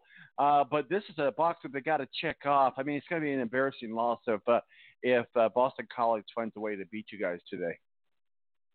Yeah, that that'd be pretty bad. They, they should win this easily and next week pretty easily. I know Stanford has gotten better as the season went on. I think they're ranked now, uh, but this week and next week are definite wins. They won a New Year's Six. They have they have no shot to playoff. Uh, losing by 400 to Michigan kind of put a damper on things there. So, uh, but I think there shouldn't be any problem today. Uh, they shouldn't have any problem Stanford next week. Uh, I do think they're in line for New Year's Six, and actually the uh, projection for that is the uh, Orange Bowl against Florida right now. Yeah, absolutely. We'll see what happens. You know, everybody watching today, and that's Penn State and Ohio State. And you know, I again, I, I we'll talk about IU and Michigan here in just a minute. But I like the way IU played Penn State. But I think Penn State could stay in this game. Ohio State I think it's got everything in place to win this game. But a big game to get your popcorn out and watch Penn State and Ohio State. Uh, what's the spread on this? I don't remember. Something like 18 or 19. Something big and I crazy. think so. I don't have it up. I thought last I checked, I thought it was Yeah. 20, but It might even be 20. Uh, honestly, I, I don't use the spreads for betting. I don't bet at all. I I never really got that far into it, but I do use the spreads for uh, expectation, and they're expected to win by 19 or 20 points. Uh, I think that is probably their going to be the score at halftime. They're going to be up by at least that. They're going to cover the spread, cover that expectation at halftime. This is not going to be a, a very good day for Penn State. Uh, they went into Minnesota, and I thought Minnesota pushed them around the field. They got out physical by Minnesota. If they can't do, you know, handle Minnesota, what are they going to do against Ohio State at the Horseshoe? Uh, absolutely nothing. This is uh, going to be an embarrassing day to be a Penn State football fan. It's going to be a bad day. I don't know, embarrassing day. They, the amount of points you're going to lose by is going to be embarrassing. But they're going to cover the spread by halftime. Let's talk a little bit about uh, uh, IU in Michigan. I mean, at the beginning of the year, we kind of thought IU would be IU, and we kind of thought that Jim Harbaugh in Michigan was a mediocre team. They might still be, Michigan might still be a mediocre team, but I think IU, we talked a little bit about this with Tony Donahue in the last uh, segment, that if IU can find a way to beat Michigan at home, they're opening up the doors for conversation for them to be in a New Year's Day Bowl. That is huge for IU. Well, they have three losses now, right? Three or four, three that they lose last week. I, We lost last been a long yes. week, Tom. Right? Yeah, it was a loss last week. It's probably not going to be a win today. I don't even know if they win today. That puts them in a New Year's Six conversation. uh, because they also go off straight to, straight to schedule for uh, you know these other bowl games too. The committee kind of decides. The playoff committee kind of decides all this stuff. Uh, they'll get invitations, maybe, uh, maybe the Camping World Bowl. Uh, what will really be cool is that Camping World Bowl is another bowl game Notre Dame's been mentioned in. It could be Notre Dame and IU in that bowl game. Uh, but Notre Dame has two losses. Uh, they're still in line for New Year's Six. Uh, if IU beats Michigan today, IU will be my favorite team this year. Uh, I would absolutely. I, I like him. I like watching them anyway. I, I, I would love them uh, after today. They'd be my favorite team, favorite team in the state of Indiana if they beat Michigan today. But I think the spread in this game is only nine. Something Uh, like that, yeah. Well, it there's kickoffs that, you know, ex- three. there's that ex- that ex- expectation from Michigan again, only just uh, winning by two scores. If IU can hang around, uh, we'll see what happens. I don't see it happening. I think uh, IU's going to get ran out of the building today, uh, honestly. But you, you never know. I mean, it's it's only a, a, a two score expectation, you know, for Michigan. Yeah, absolutely. There, there might be some weather issues. Uh, some snow is expected in the area. Some rain, sleet, snow, some kind of nasty stuff is on its way, uh, which should be hitting about that time the game starts. We'll see how much that that plays into the fact. I don't know that it'll play into any fact because, I mean, but we'll, we'll see. But I think that uh, Michigan is more more uh, adapt, if you will, to play in in bad bad weather uh, situations. Well, how big of an issue are we looking at here with Tua? I mean, I mean, here's the thing: when you're Alabama, you're Alabama. I mean, you you, insert and plug here. I mean, even if you don't have two on the field, you got someone completely capable. Uh, even their backup quarterback is NFL uh, uh, uh, a, a category, if you will. So, and they got Western Carolina. So, are we even concerned about Tua? But man, it, it, things could get real dicey with him as a, as far as a player goes in his future. Uh, we'll see because he's definitely not going to play for Alabama ever again. So uh, he's going to get whatever you know, go on the draft wherever he, wherever he can go and make his money, and not risk getting even more hurt by coming back to Alabama and playing next year and going through the same injury.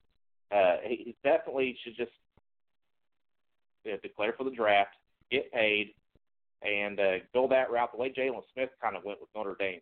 Uh, he Jaylon Smith suffered a big injury. Uh, he would have been the no, number one overall pick, uh, but he went like the first, second pick in the second round. You know, the Cowboys picked him up after that, that bad uh, knee injury. Uh, I, I think Tua should go that same route. Uh, go to the NFL team, sit, sit the bench for a year or two. Then you, when you get your chance, like Jaylon Smith did, then you make your big money. But yeah, he's not going to play for Bama ever again. And it's crazy. I, I think he's the best quarterback that they've ever had, and this happened. And it, it, it sucks. Uh, I know we we're not the biggest Bama fans here on the show, but you hate to see that happen.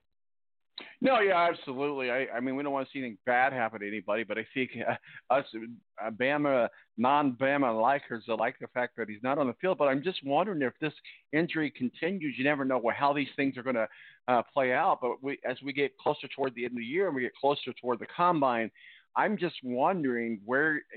Sure, I'm sure a team will pick him up. There's no doubt about that. But I'm just wondering how far down from the number one slot that he'll that he'll move at this point. Yeah, I don't even know if he's going to be the number one pick anyway. Uh, I think Chase Young has that locked up. Uh, I don't. If any NFL team doesn't take a number one, whoever gets the first pick, look like the Bengals right now. Uh, if they don't take Chase Young number one, they should just not even exist as a football team anymore because that would just be the dumbest pick of all time. I mean, even more dumb than the Chicago Bears moving up and passing over uh, Patrick Mahomes and Deshaun Watson so they could take Mitchell Trubisky. Uh, it's, it's, it's more of a dumb move than that if somebody does not take Chase Young number one for sure. Talking with Rick Riggin, our official college football contributor. Let's break down some of the games on the docket today. Tonight, LSU versus Arkansas. Uh, LSU Tigers uh, go into Razorback land. Don't see this being much of an issue, but LSU undefeated uh, checks off another box against Arkansas today. Yeah, I mean Arkansas just fired the head coach, so it's a, a, a tune-up game uh, for LSU here. Uh, rest of starters. uh, stay healthy. You got two more games coming up, so uh, yeah, just don't play your starters today, LSU, and you're still going to win about 40 points. That's right. All right, so not a lot to talk about that game. That's what I thought. But let's let's talk about another interesting game that's going to be a, kind of a good game to watch. And let's think about this: if Texas A&M finds a way to beat number four Georgia, one, the ramifications for Georgia, and two, that's a very real possibility. Yeah, here's the thing: like Georgia should win. They should win all the way out. They should play LSU in the uh, SEC championship game. But then you got Bama hanging out there at five. So if Georgia loses in the SEC championship game, does that slide Bama in, or does that bring Oregon, who will actually be uh, playing in their conference championship game? You know, it, you bring up like interesting stuff. If Georgia loses here, because Bama's right behind them in Oregon. So when you talk playoff scenarios, uh, that's where it gets really fun. Uh, whenever if Georgia takes another loss, so they should win today but they still got a couple more games. And like I said, you know, that other game is the SEC championship game where I don't see them beating LSU. So then the fun's going to start. What, what do you do, Bama, Oregon, Utah, uh, the teams, the teams sitting there behind them? You know, you mentioned you mentioned Oregon. Oregon's got a big game on the road against Arizona State tonight as well. Yeah, prime time game. Uh, I like Arizona State. I, I, they're not going to win this game, but they're they're fun to watch and uh, I mean, they're really good. They got the uh, oh gosh, what's his name? The NFL coach, who's their head coach now. Uh, his name just escaped me. I, I have no idea. The guy that used to coach for the yeah. Jets. I know who you're talking about. yeah, Jets. I think he chose the, the coach the Chiefs. Uh, he was on ESPN for a while. I had no idea. Get it, get him confused with, with Tony Dungy real easy. I know I, the face right, is right yeah. there in front the face is there, but like the name is like, uh, hey, but he could he, he didn't even always, know. He's always He didn't really even know upbeat. the. He didn't even know what the mascot was when he when he first got hired. So that was that was great. That's the takeaway Herman- from there. It's Herm Herman. Edwards. There we go. Da, da, da, da. I have no idea why that name escaped me. All right, Utah at the other Arizona.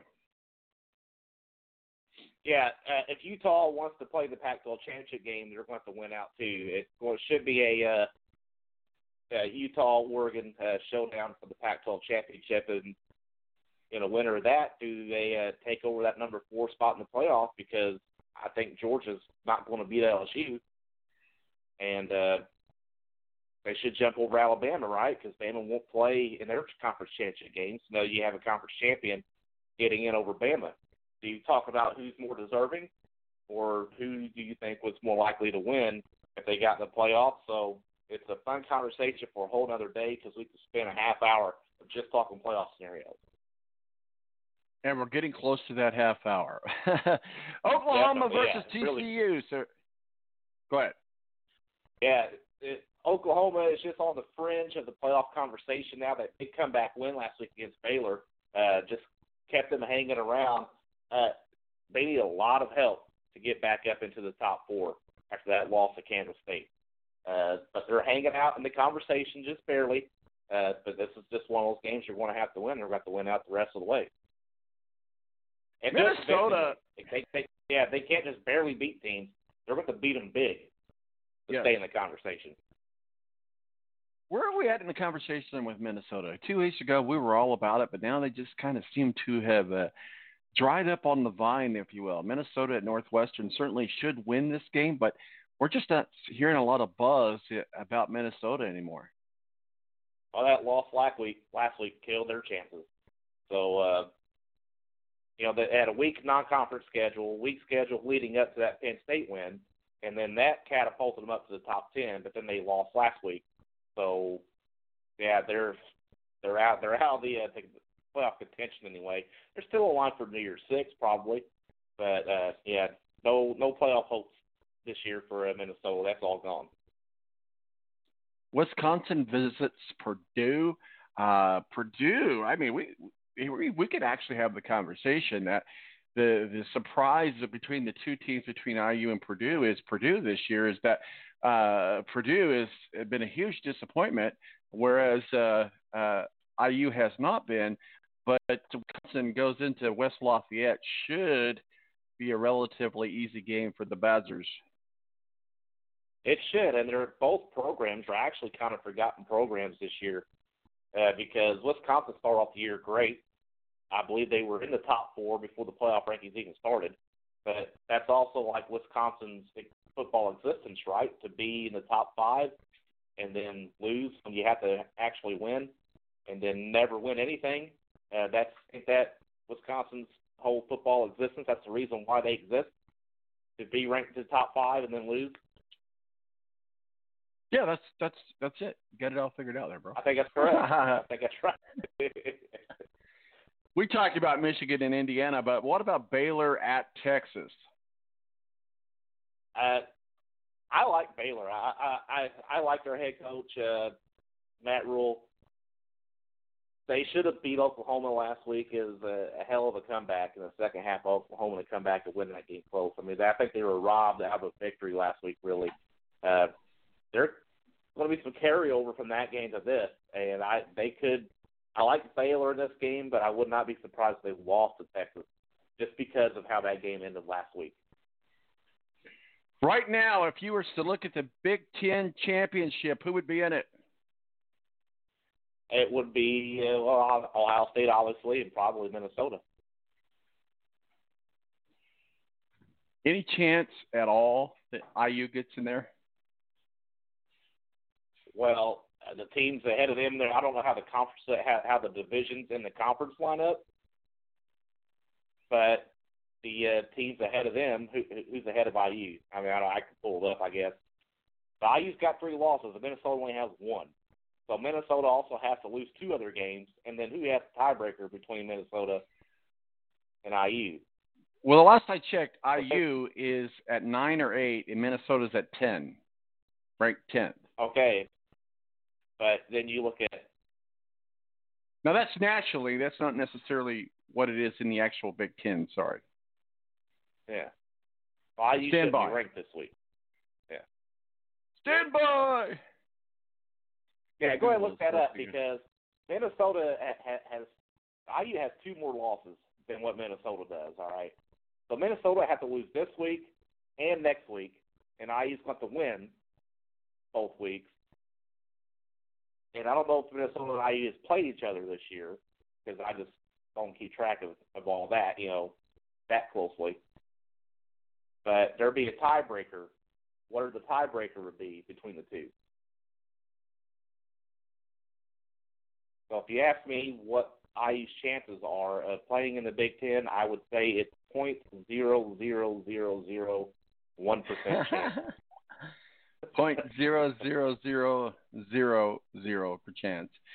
Well, we've been talking with Rick Riggin, our official college football contributor. Rick, let's just shift gears as we get ready to go into the NFL talk. Ed Kracz not going to be able to join us today. His son's in uh, uh, in town, and they're doing the family Thanksgiving thing, so it's going to be Mo for the BS Sports Show. But you know, we titled the show today "Play the Race Card," and you know, I was all okay. We we had the conversation last week about all of these things with Myles Garrett and uh, Mason Rudolph with the Steelers and and and, and the um, and the Browns, and we we talked with Ed. We got his analyzation of it. Everybody seemed to think it was an it was one of those situations that happened. He took ownership for it. He got suspended as he should be. However, waits a complete week before he ever mentions it to anybody.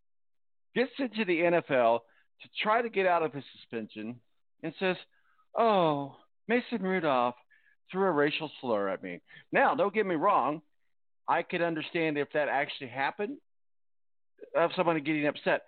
But first of all, why wouldn't that be something that you, you that you led with? Why would you wait a week? And then Right. the NFL says we can't find anything that even alludes to that. And Mason Rudolph doesn't even have a history of anything like that going on. I just, I think this just puts everybody in a bad light, and this this suspension is not going to carry over till next year with with um, um, Myles Garrett, Garrett Miles. But I just think, what the heck?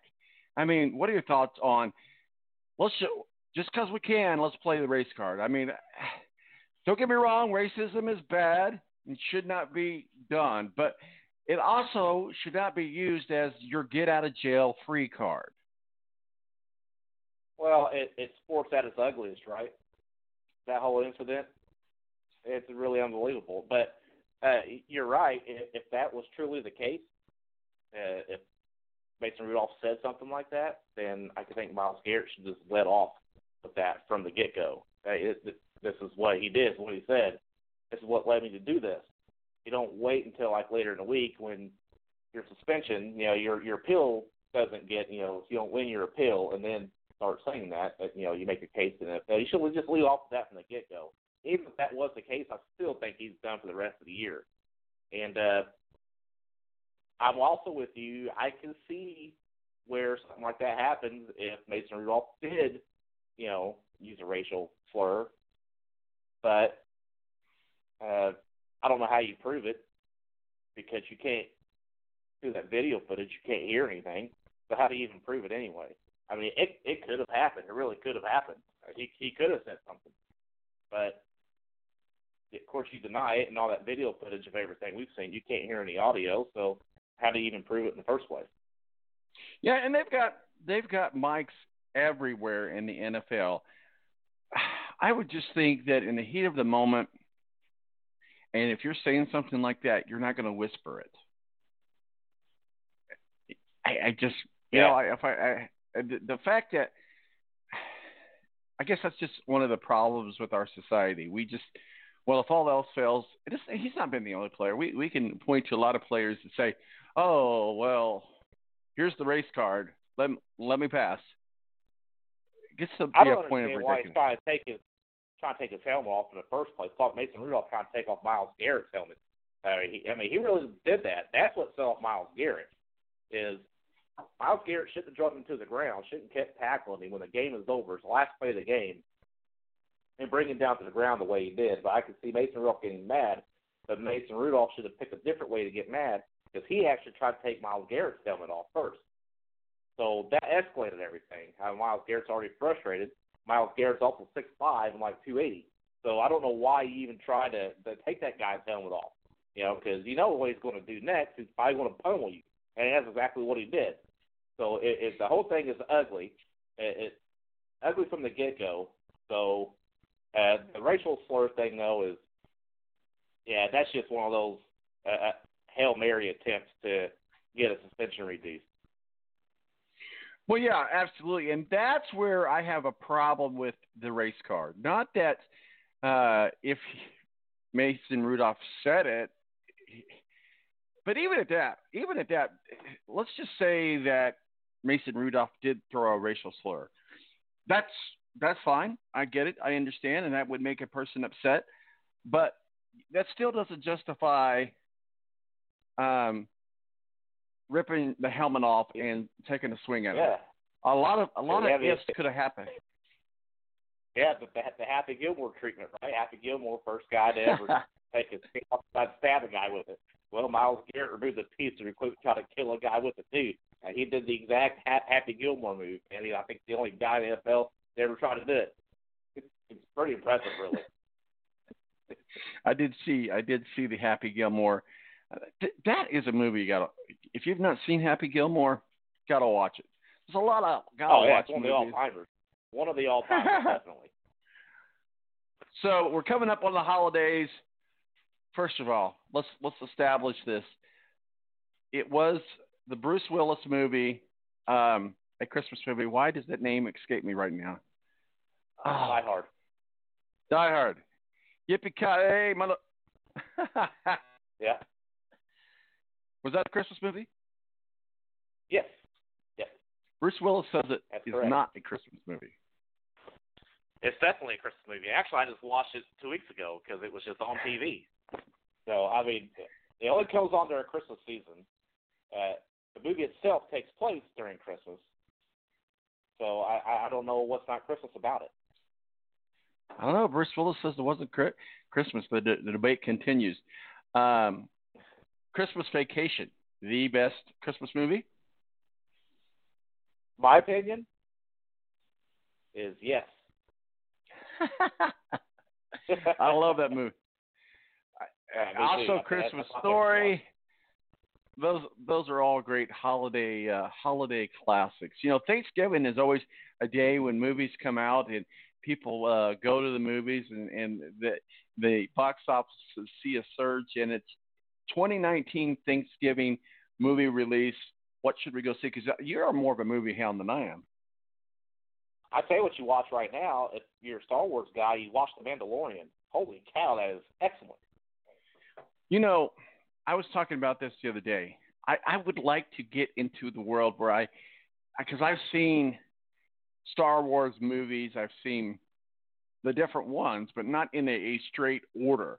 I mean, and it's not really in an order because the newest is actually the first, and it kind of goes backwards well, and just start at episode one and then watch it straight through because if uh, I, if I, yeah, I mean those are the three, the three prequels, one, two, and three. So j- just watch those in order. You know, four, five, and six is the original trilogy, but they put three movies out for prequels to that. But just watch them all in order because it all goes in order. It all ties in in order that way now. Uh, watch Rogue One, which is my favorite Star Wars movie, and you can watch Solo. Solo's a good just in between movie. It's it's okay. And uh, so watch all that. Watch The Mandalorian because I think you're probably going to need the movies at some point to understand The Mandalorian. Right now, these first two episodes, I think you just pick up and watch The Mandalorian and you're fine. But I think things are going to happen in it and characters are going to show up that you wouldn't know what the deal is if you didn't know the movie. So, yeah, watch The Mandalorian. If you have not had a chance, uh, definitely watch it. It it's it's holy Jesus good. it's holy Jesus so far. good. Holy Jesus, it's really anything good. like so far. anything like touchdown Jesus. yeah, not even not even kind of. so I noticed I got the um, I got the Disney Prime because I got the Apple TV. So long story. Uh, a few weeks ago, my friend, you know, how you text people, and she's like, watching Guardian of the Galaxy. I'm like, oh, I've never seen that. She goes, oh, you got to watch it. So I wasn't doing anything, and I'd had a, a, a few adult beverages, and I'm like, what the heck? Here, well, I'll start watching it. Well, I couldn't find it on Netflix or anything, and so I text my friend back, and she goes, oh, you got to download the Disney Prime. So first of all, I got kidnapped into buying the Disney Prime, but now I see all the Star Wars movies is on Disney Prime. And I've tried three times to watch Guardian of the Galaxy. I think it's funny. I think it's good. It's the kind of thing I like. But every single time I fell asleep and didn't make it all the way through the end. But I do like the raccoon. Yeah, and I, I think you'll do Star Wars the same way. It's just one of those things that it's really good. It's like The Godfather. Like I'm that way watching The Godfather. I I've seen The Godfather probably 20 times but I've never once watched The Godfather all the way through because I fall asleep every time at different points of the movie, and I wake up at different points of the movie. But stitch all that together, then I've probably seen The Godfather in its total about 20 times, but I fall asleep during every time. All right, Rick Riggin, our official college football contributor. Uh, where can people find your work and your masterpieces, sir? Uh, I'm just all over Twitter. That's my, that's my uh, masterpiece. You know, it, it talks about UE basketball this year beating uh, beating uh, Kentucky. I think that Cinderella stories wore off because now uh, UE's uh, lost two games since then. So uh, well, we uh, we we knew that wouldn't last. Uh, we we knew that wouldn't last forever. Well, sir, I look for, I look I look forward to good reports uh, about your smoked turkey. Let me know how that that works out for you. Maybe I'll try it next year. All right, will do. All right. Rick Riggin, our official college football contributor. My name is Tom Marcos Del Presidente, 917-898-8516, their digit. Up on the other side is Mo from the BS Sports Show. We're going to continue our NFL talk, and uh, we'll see what uh, what what comes out on the other end uh, of that. My name is Tom Marcos Del Presidente. We'll be right back right here on the Collins Radio Network. No,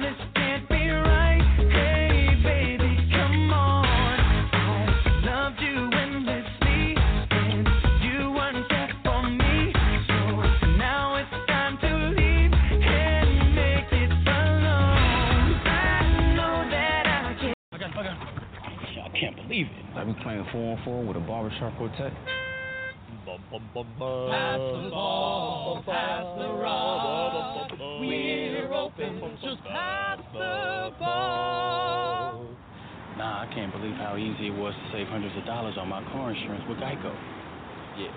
The J, J, Shooter.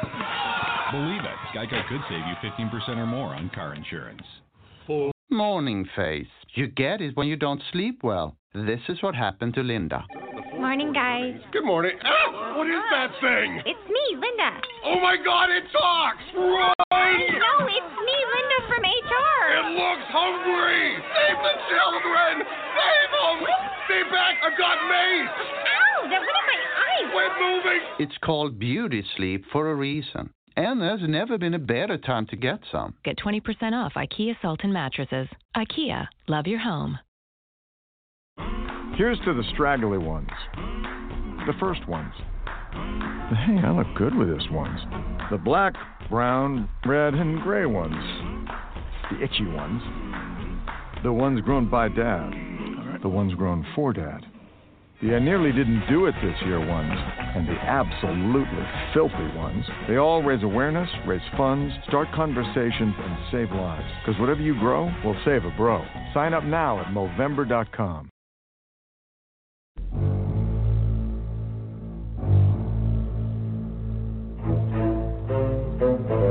You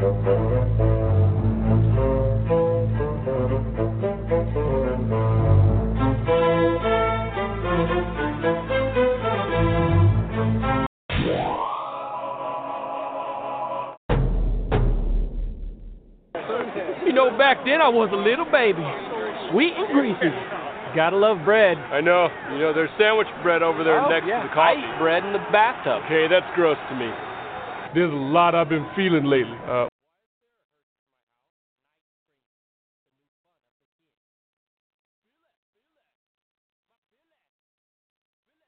Well, it helps if I turn on my mic. Welcome back to the balance. My name is Don Marcos El Presidente. Joining us now is Mo from the BS Sports Show. Mo, how in the world are you? Good. I was uh, jealous listening to Rick talking about uh, him smoking his turkey. My turkey's actually trying to quit, so this year we're just having a turkey with a patch on it. So it'll be, it'll be different. different. The the the the uh, quit smoking cold turkey commercial. yes. Yeah. Oh, that cracks me up. That's funny. Yeah. Uh, how are you going to make your turkey this year, sir?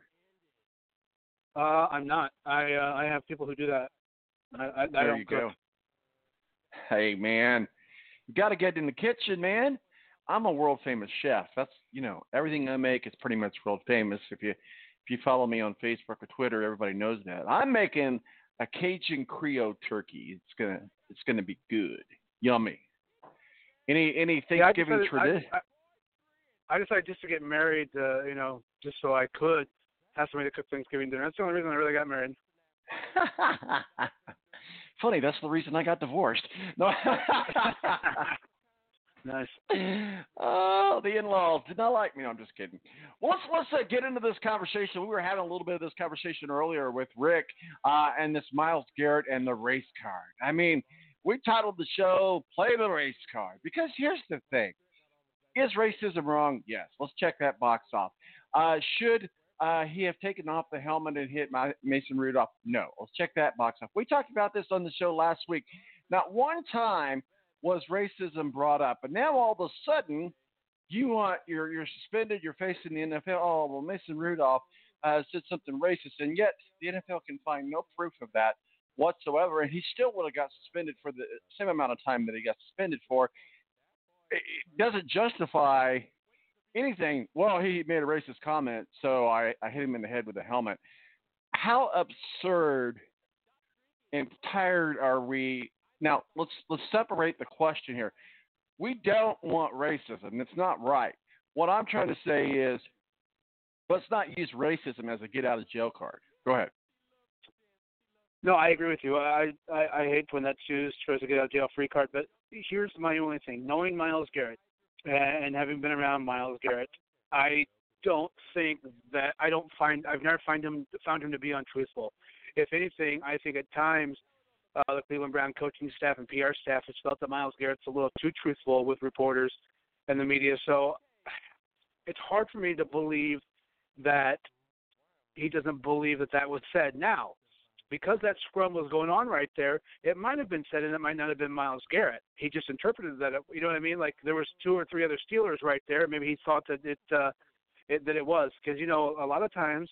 Uh, you know, African Americans will tend to call each other by that name, and you know, and, and that's not uh, it's not a, a derogatory way. So maybe he heard the word, uh, and maybe it wasn't from him. Maybe it was from Pouncey. Maybe it was from one of the other guys, and uh, and uh, you know, and he took it that way, thinking Mason Rudolph said it in the heat of battle. Here's the thing: one thing about uh, football players and athletes in general, guys with a lot of bravado uh, and a lot of ego, um, they don't like to be disrespected. So we see those fights happen with their own teams in, in training camp. I'm just saying, I hate when the race card's brought up if it's used as a get out jail free card. I agree with you 100%. But knowing Myles Garrett, I have a hard time believing that he's lying. And, and maybe he's a great liar. Maybe I've just been snowballed this entire time, and and and he's lied to the media a bunch, and uh, I just bought into everything he said. But uh, he just doesn't seem like that type of dude. Well, and, and here's the thing. I I kind of I mean. Myles Garrett is let, let's face it, he's no saint. He's he's he's had his issues as far as not that he's a dirty player, but he certainly is an aggressive player. Nothing wrong with that. You certainly would maybe want that out of your player. And I, I kind of respected the fact in the post game, hey, you know, I take ownership for this. I shouldn't have done it. Okay, okay, uh, take ownership for it and move on. Uh, my my thinking is, whether it was Mason Rudolph that said it or somebody else that said it, why didn't you lead with that? Why did you wait a whole week to say anything well, and only say it to the NFL? Here's the thing about it, though. So maybe he wasn't trying to put that out there in the media. Look at let's look at it from this way. Myles Garrett's not trying wasn't trying to play this case or play his case in the media. He brought it up strictly when the investigation was done by the NFL. You know what I mean? And if that's the case, if if if this was said or he felt it was said, him not trying to play that in the media, I give him kudos for it. I'm not trying to be a Myles Garrett apologist by any means because I co- cover Cleveland. I've only been covering them for a couple of years now. All I'm saying is the fact that I respect guys not trying to play their case in the media because we have seen a lot of guys in the past, Ezekiel Elliott, uh, you know, try to play their case against the NFL and the media. And Myles Garrett decided not to do that. He brought what the reasons that he thought he did this, and the reasons he felt he was justified at the time, even though he knows it was wrong. He brought that only up to the NFL in a private meeting. Now, the fact that it was brought to Mason Rudolph's camp, and, and you know, and and Mason Rudolph's camp decided to put that out there, you know, that's a different story. But I applaud Myles Garrett for not playing that in the media because if you're Myles Garrett and you realize this, the uh, you know how much you just screwed up, you thought you were going to get yourself out of trouble, wouldn't you have played that card a lot sooner in the media to bring sympathy and and bring people on your side? Instead, he waited until he was interviewed by the NFL to do that. So maybe we look at it a little bit differently and put that spin on it that, hey, all right, he tried to bring it up in private to the NFL as opposed to playing this case in the media for the last week and a half. Okay, well, let's say that it happened. Let's just say Mason Rudolph did did use the race term, uh, and uh, for whatever reason, the NFL couldn't find any proof. But but let's just say that that that, that happened the end result would have remained in place. You can't have players hitting other players without a helmet. I think once the helmet comes off, you kind of back off and say, okay, the fight's over. Yeah, I, I agree with you 100%. Now, if you look at the letter of the rule in the NFL rule book, you can't take your helmet off to use as a weapon. It never says anything about using the other player's helmet as a weapon. So theoretically, uh, by the letter of the law the NFL rule book, it doesn't say anything that you can't hit another player with their helmet. No, but I agree with you. There's no place for that in the game. But at the end of the day, Tom, though, as you sit back and look at it, are you really surprised? I mean, it's a violent game. We watch these dudes crash into each other for three, three and a half hours, and the fact that it boiled over. I'm shocked this is the first time it's happened, though. You know what I mean? And it, it stinks because I think this will this will be attached to him for the rest of his career because he is a great player. He's an aggressive player, but off the field, you know, I've I've covered him doing some of these charity events, doing these children's hospital. He's a great dude, and these kids. Uh, and I, that's where he really feels bad about screwing up. Is the example he set for all these kids in Cleveland area that look up to him, and I think that's uh, that's really what he feels worst about. Um, you know, it was wrong. I think that this season long suspension is enough. I don't think it should go into next year. I think the sooner that the NFL determines uh, that uh, what the length of suspension will be, everybody will be able to move on somewhat. Until that is, until Cleveland plays Pittsburgh coming up in what uh, a week and a half from now. and it's to be back up again. Hey, uh, you know, you talk about pleading your case in the media. This brings me along the same theme songs, uh, if you will, uh, with the race card and this and that and the other. Uh, the drama with Colin Kirkpatrick never ends, and he had his opportunity. He, you talk about playing your case in the media. He wanted to control the narrative. This had nothing to do with him getting on with an NFL team. What do you think about this theater uh, drama queen stuff with Colin Kirkpatrick and his workout session, air quotes? Well, I mean, for Colin Kaepernick, his career now Kaepernick. and his Kaepernick. leg- God, his- I always mess that up. His legacy is better for him, I think, as a martyr. Him not getting a job plays to his narrative of the the story he's played for the last two and a half, three years.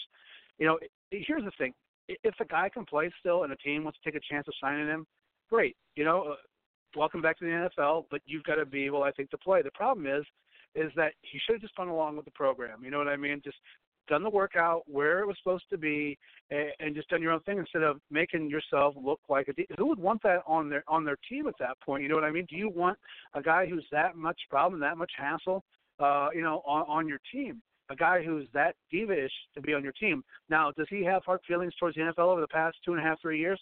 I'm sure he does. You know, if if I felt I was blackballed by an organization, I'd probably have strong feelings to them to them still to this day.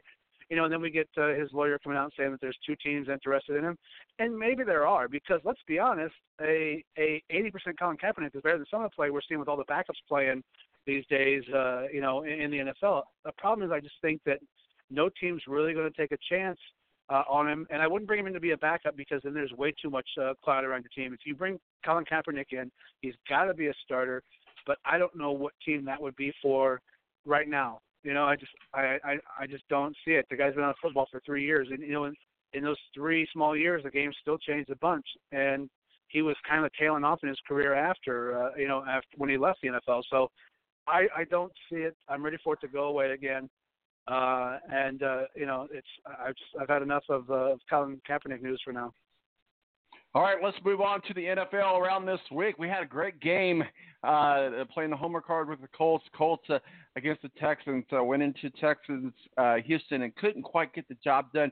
One might say, well, we, we don't have anything to point to, so we're going to point to uh, the uh, fumble recovery by Darius Leonard that was not re- reviewed. Of course, there was no clear and present ev- evidence that could have been reviewed or should have been reviewed.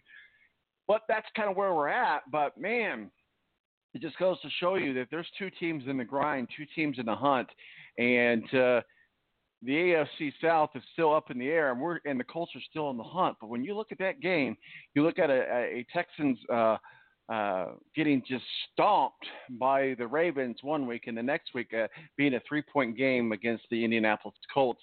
It just shows you how tight this AFC South has become. Well, here's the, here's the biggest difference to me. Uh, in in the two games, Lamar Jackson is willing to make chances and deal with a mistake. I think Jacoby Brissett, uh, you know, he has very few mistakes so far this year, very few interceptions. But I don't think he's willing to take those chances down the field, and I think that that's where the difference is between Baltimore and, and the Colts right now. When you look at how they both played the Texans, Jacoby Brissett, I think, is unwilling to take chances right now that could put the team, uh, you know, it could be uh, all or nothing. And sometimes you just have to take those chances, and I don't think that uh, I don't think Jacoby's willing to take those right now, and I think that's hurt this Colts offense. You know, there was some he had a couple of shots down the field that he missed, one to T.Y. Hilton, uh, and one to uh, uh, Zach Pascal that he just didn't take and, and threw underneath, threw a check down. He's throwing way too many check downs right now. The absence of Marlon Mack definitely hurts because uh, although the running game was good for the Colts, there's not that threat where Marlon Mack can break one at any time, and so you had more guys, you know, dropping in, in the coverage. So uh, I'm waiting for Jacoby Brissett to start taking some chances. Will it result in three receptions? It sure will, but I think the reward is better than the risk, and, and until he does that, uh, and plays a little more more Lamar Jackson like not necessarily running, but just you know willing to take some chances down the field. I think the Colts are going to continue to struggle. Well, let's see what happens. I mean, certainly it's going to come down to the wire between the Colts and Texas. You you would think it's going to be one of those two teams that that win out in the AFC South and get on into the uh, playoffs. So your Browns uh, host the Dolphins. Uh, the Dolphins uh, have been able to pull out a couple wins, but they're still the Dolphins. And let's face it, the Browns did beat a mediocre uh, Pittsburgh Steelers last week. But uh, one would think at home the Browns can can manage to play this game relatively solidly, providing everybody keeps their helmet on. well, you would think, but ask, ask, ask the Colts how that worked out for them. Because if you look back, if the Colts do miss the playoffs and miss the wild card by a game, how big was that Miami Dolphins loss then? So, oh yeah, absolutely. you know, where the, the the the Dolphins, you know, aren't, aren't a team to really take super seriously. I guess at this point for the Browns, they have to take every game seriously because now they have to basically win out. and They can't afford to lose a game, and uh, you know they they have to do it now without their top, uh, probably their best player overall in Myles Garrett. So now the offense is really going to be relied on to score points, whereas you know they've kind of let the defense keep them in games, and they've been able to run the ball and and put up some points these last couple of games to win the football game. But you know they're going to have to rely now on the offense putting points up on the board. It's going to have to be, you know, 2006 Colts-like offense where you're going to just have to outscore the teams now, I think, to win football games. So, uh, you know, I look for some different things on offense. I think this is a, a big week, a telling week for Freddie Kitchens. Now, I don't know that that Jimmy Haslam and and uh, John Dorsey would shake up the team this bad, but the Browns dropped one here to the Dolphins, the, that seat uh, under Freddie Kitchens' ass is going to be pretty darn hot, and he may not survive the week. Well, that was going to be my next question. Where where do we think that we are with with Freddie Kitchens? So we'll see what happens there. Lions and the Redskins. Not a lot to talk about here, but I would think this would be a win that the Lions both need and can get. Well, you look how well they played last week under under Jeff Driskel. It's just a, you know a couple problems here and there, but you know if you're in the Washington area and you haven't seen an NFL game before, this would be the game to do because it's four bucks. You can get into the game. It's going to cost you more to park than it is to actually see the game. Tickets are uh, available widely. There's thousands of tickets available for four dollars uh, and by game time tomorrow, they should be about two. So uh, if you want to see an NFL game and you haven't seen one before and you're in that area of the country, it's probably be the time to do it. Now, granted, you're gonna you're gonna see some crappy football, but hey, at least you get to see a game for four bucks. It will cost you more, Tom, to get a beer, a beer at the stadium than it will to buy the ticket to get into it. And that's insane. And you're not going to be able to watch it on local television either because uh, it's not sold out and it's blocked out. The the Raiders at the Jets, sir this is an interesting game because we saw the Raiders struggle a little bit with Cincinnati, and Sam Darnold over the last couple of weeks has played some really good football.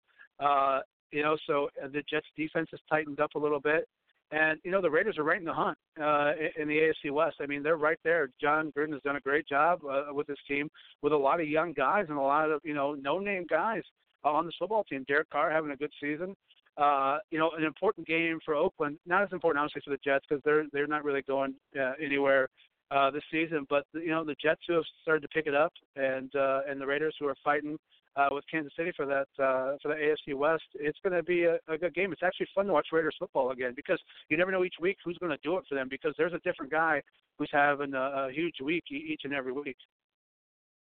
Your other team, the Bears, host the Giants.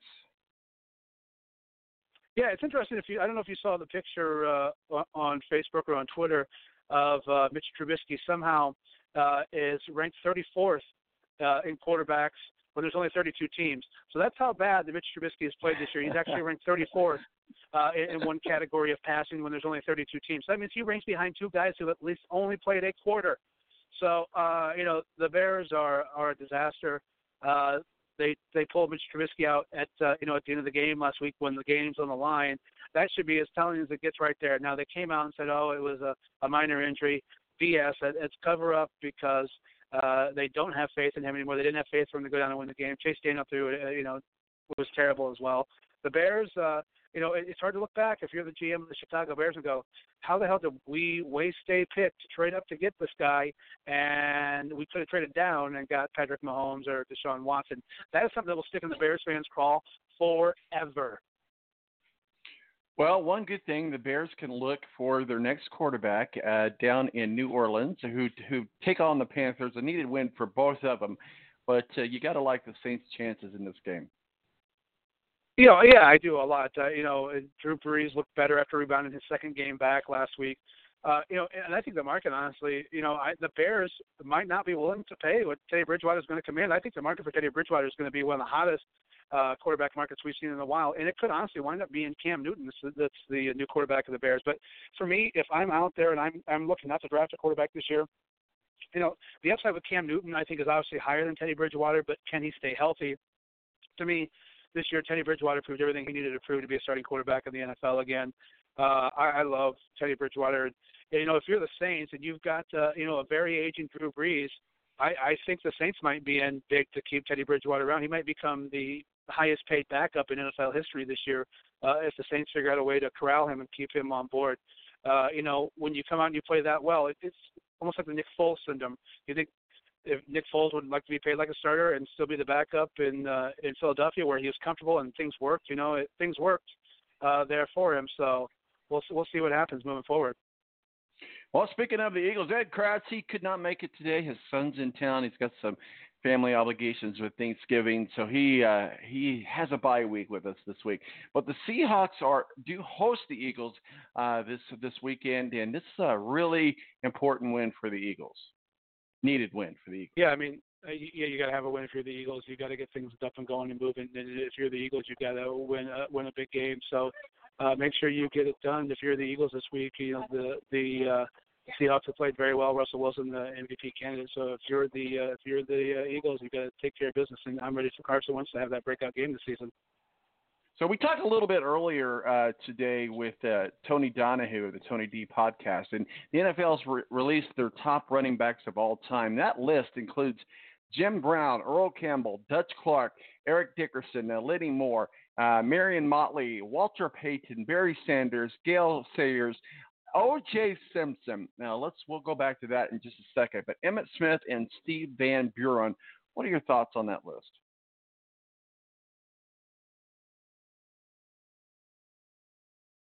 Mo, are you still with us? Well, we've lost Mo. I'm not sure. Uh, hopefully, he he will will get back connected with him. We'll do some efforting uh, on that. I wanted to get his thoughts uh, on the the running back list.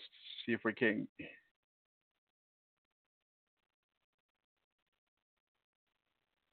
See if we can't get him back on here. Anyway, well, that's okay. We're getting close to the end of the of, the of the show. Anyway, it's about time to wrap it up. Put a, a bow on it. We're close to our two minute mark.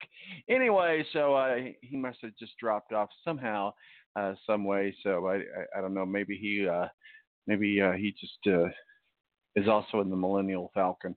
Uh, so I don't know. Maybe I should. I- I'm gonna put a. I'm gonna put a. Should have put a poll up on Twitter this asked if I should uh, binge Star Wars over the weekend or something, based on what Rick Riggin said. So take his advice. I don't know. I got a lot of things on my binge list though. Drinking being one of them. No.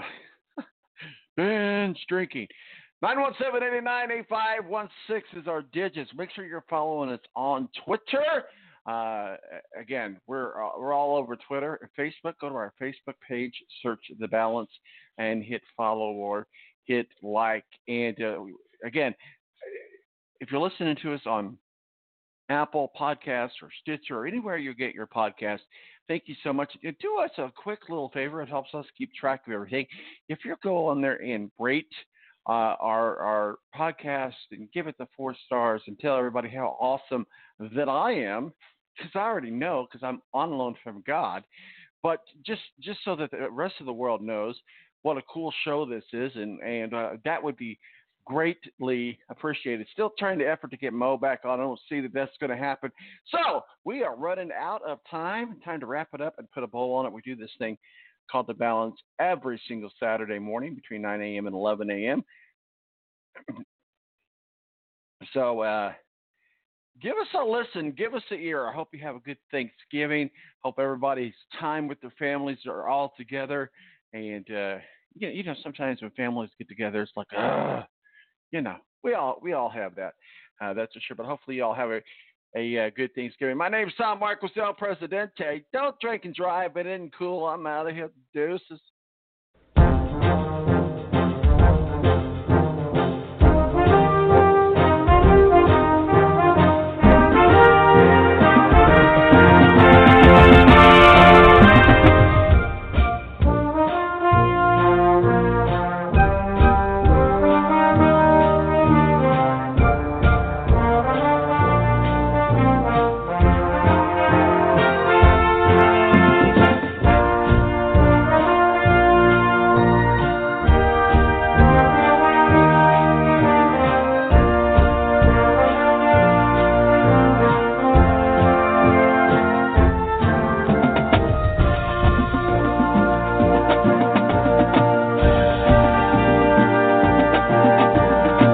Join us next week for The Balance. In the meantime, check us out on Twitter, T Balance, or Facebook, The Balance, or online at www.thebalanceonline.com.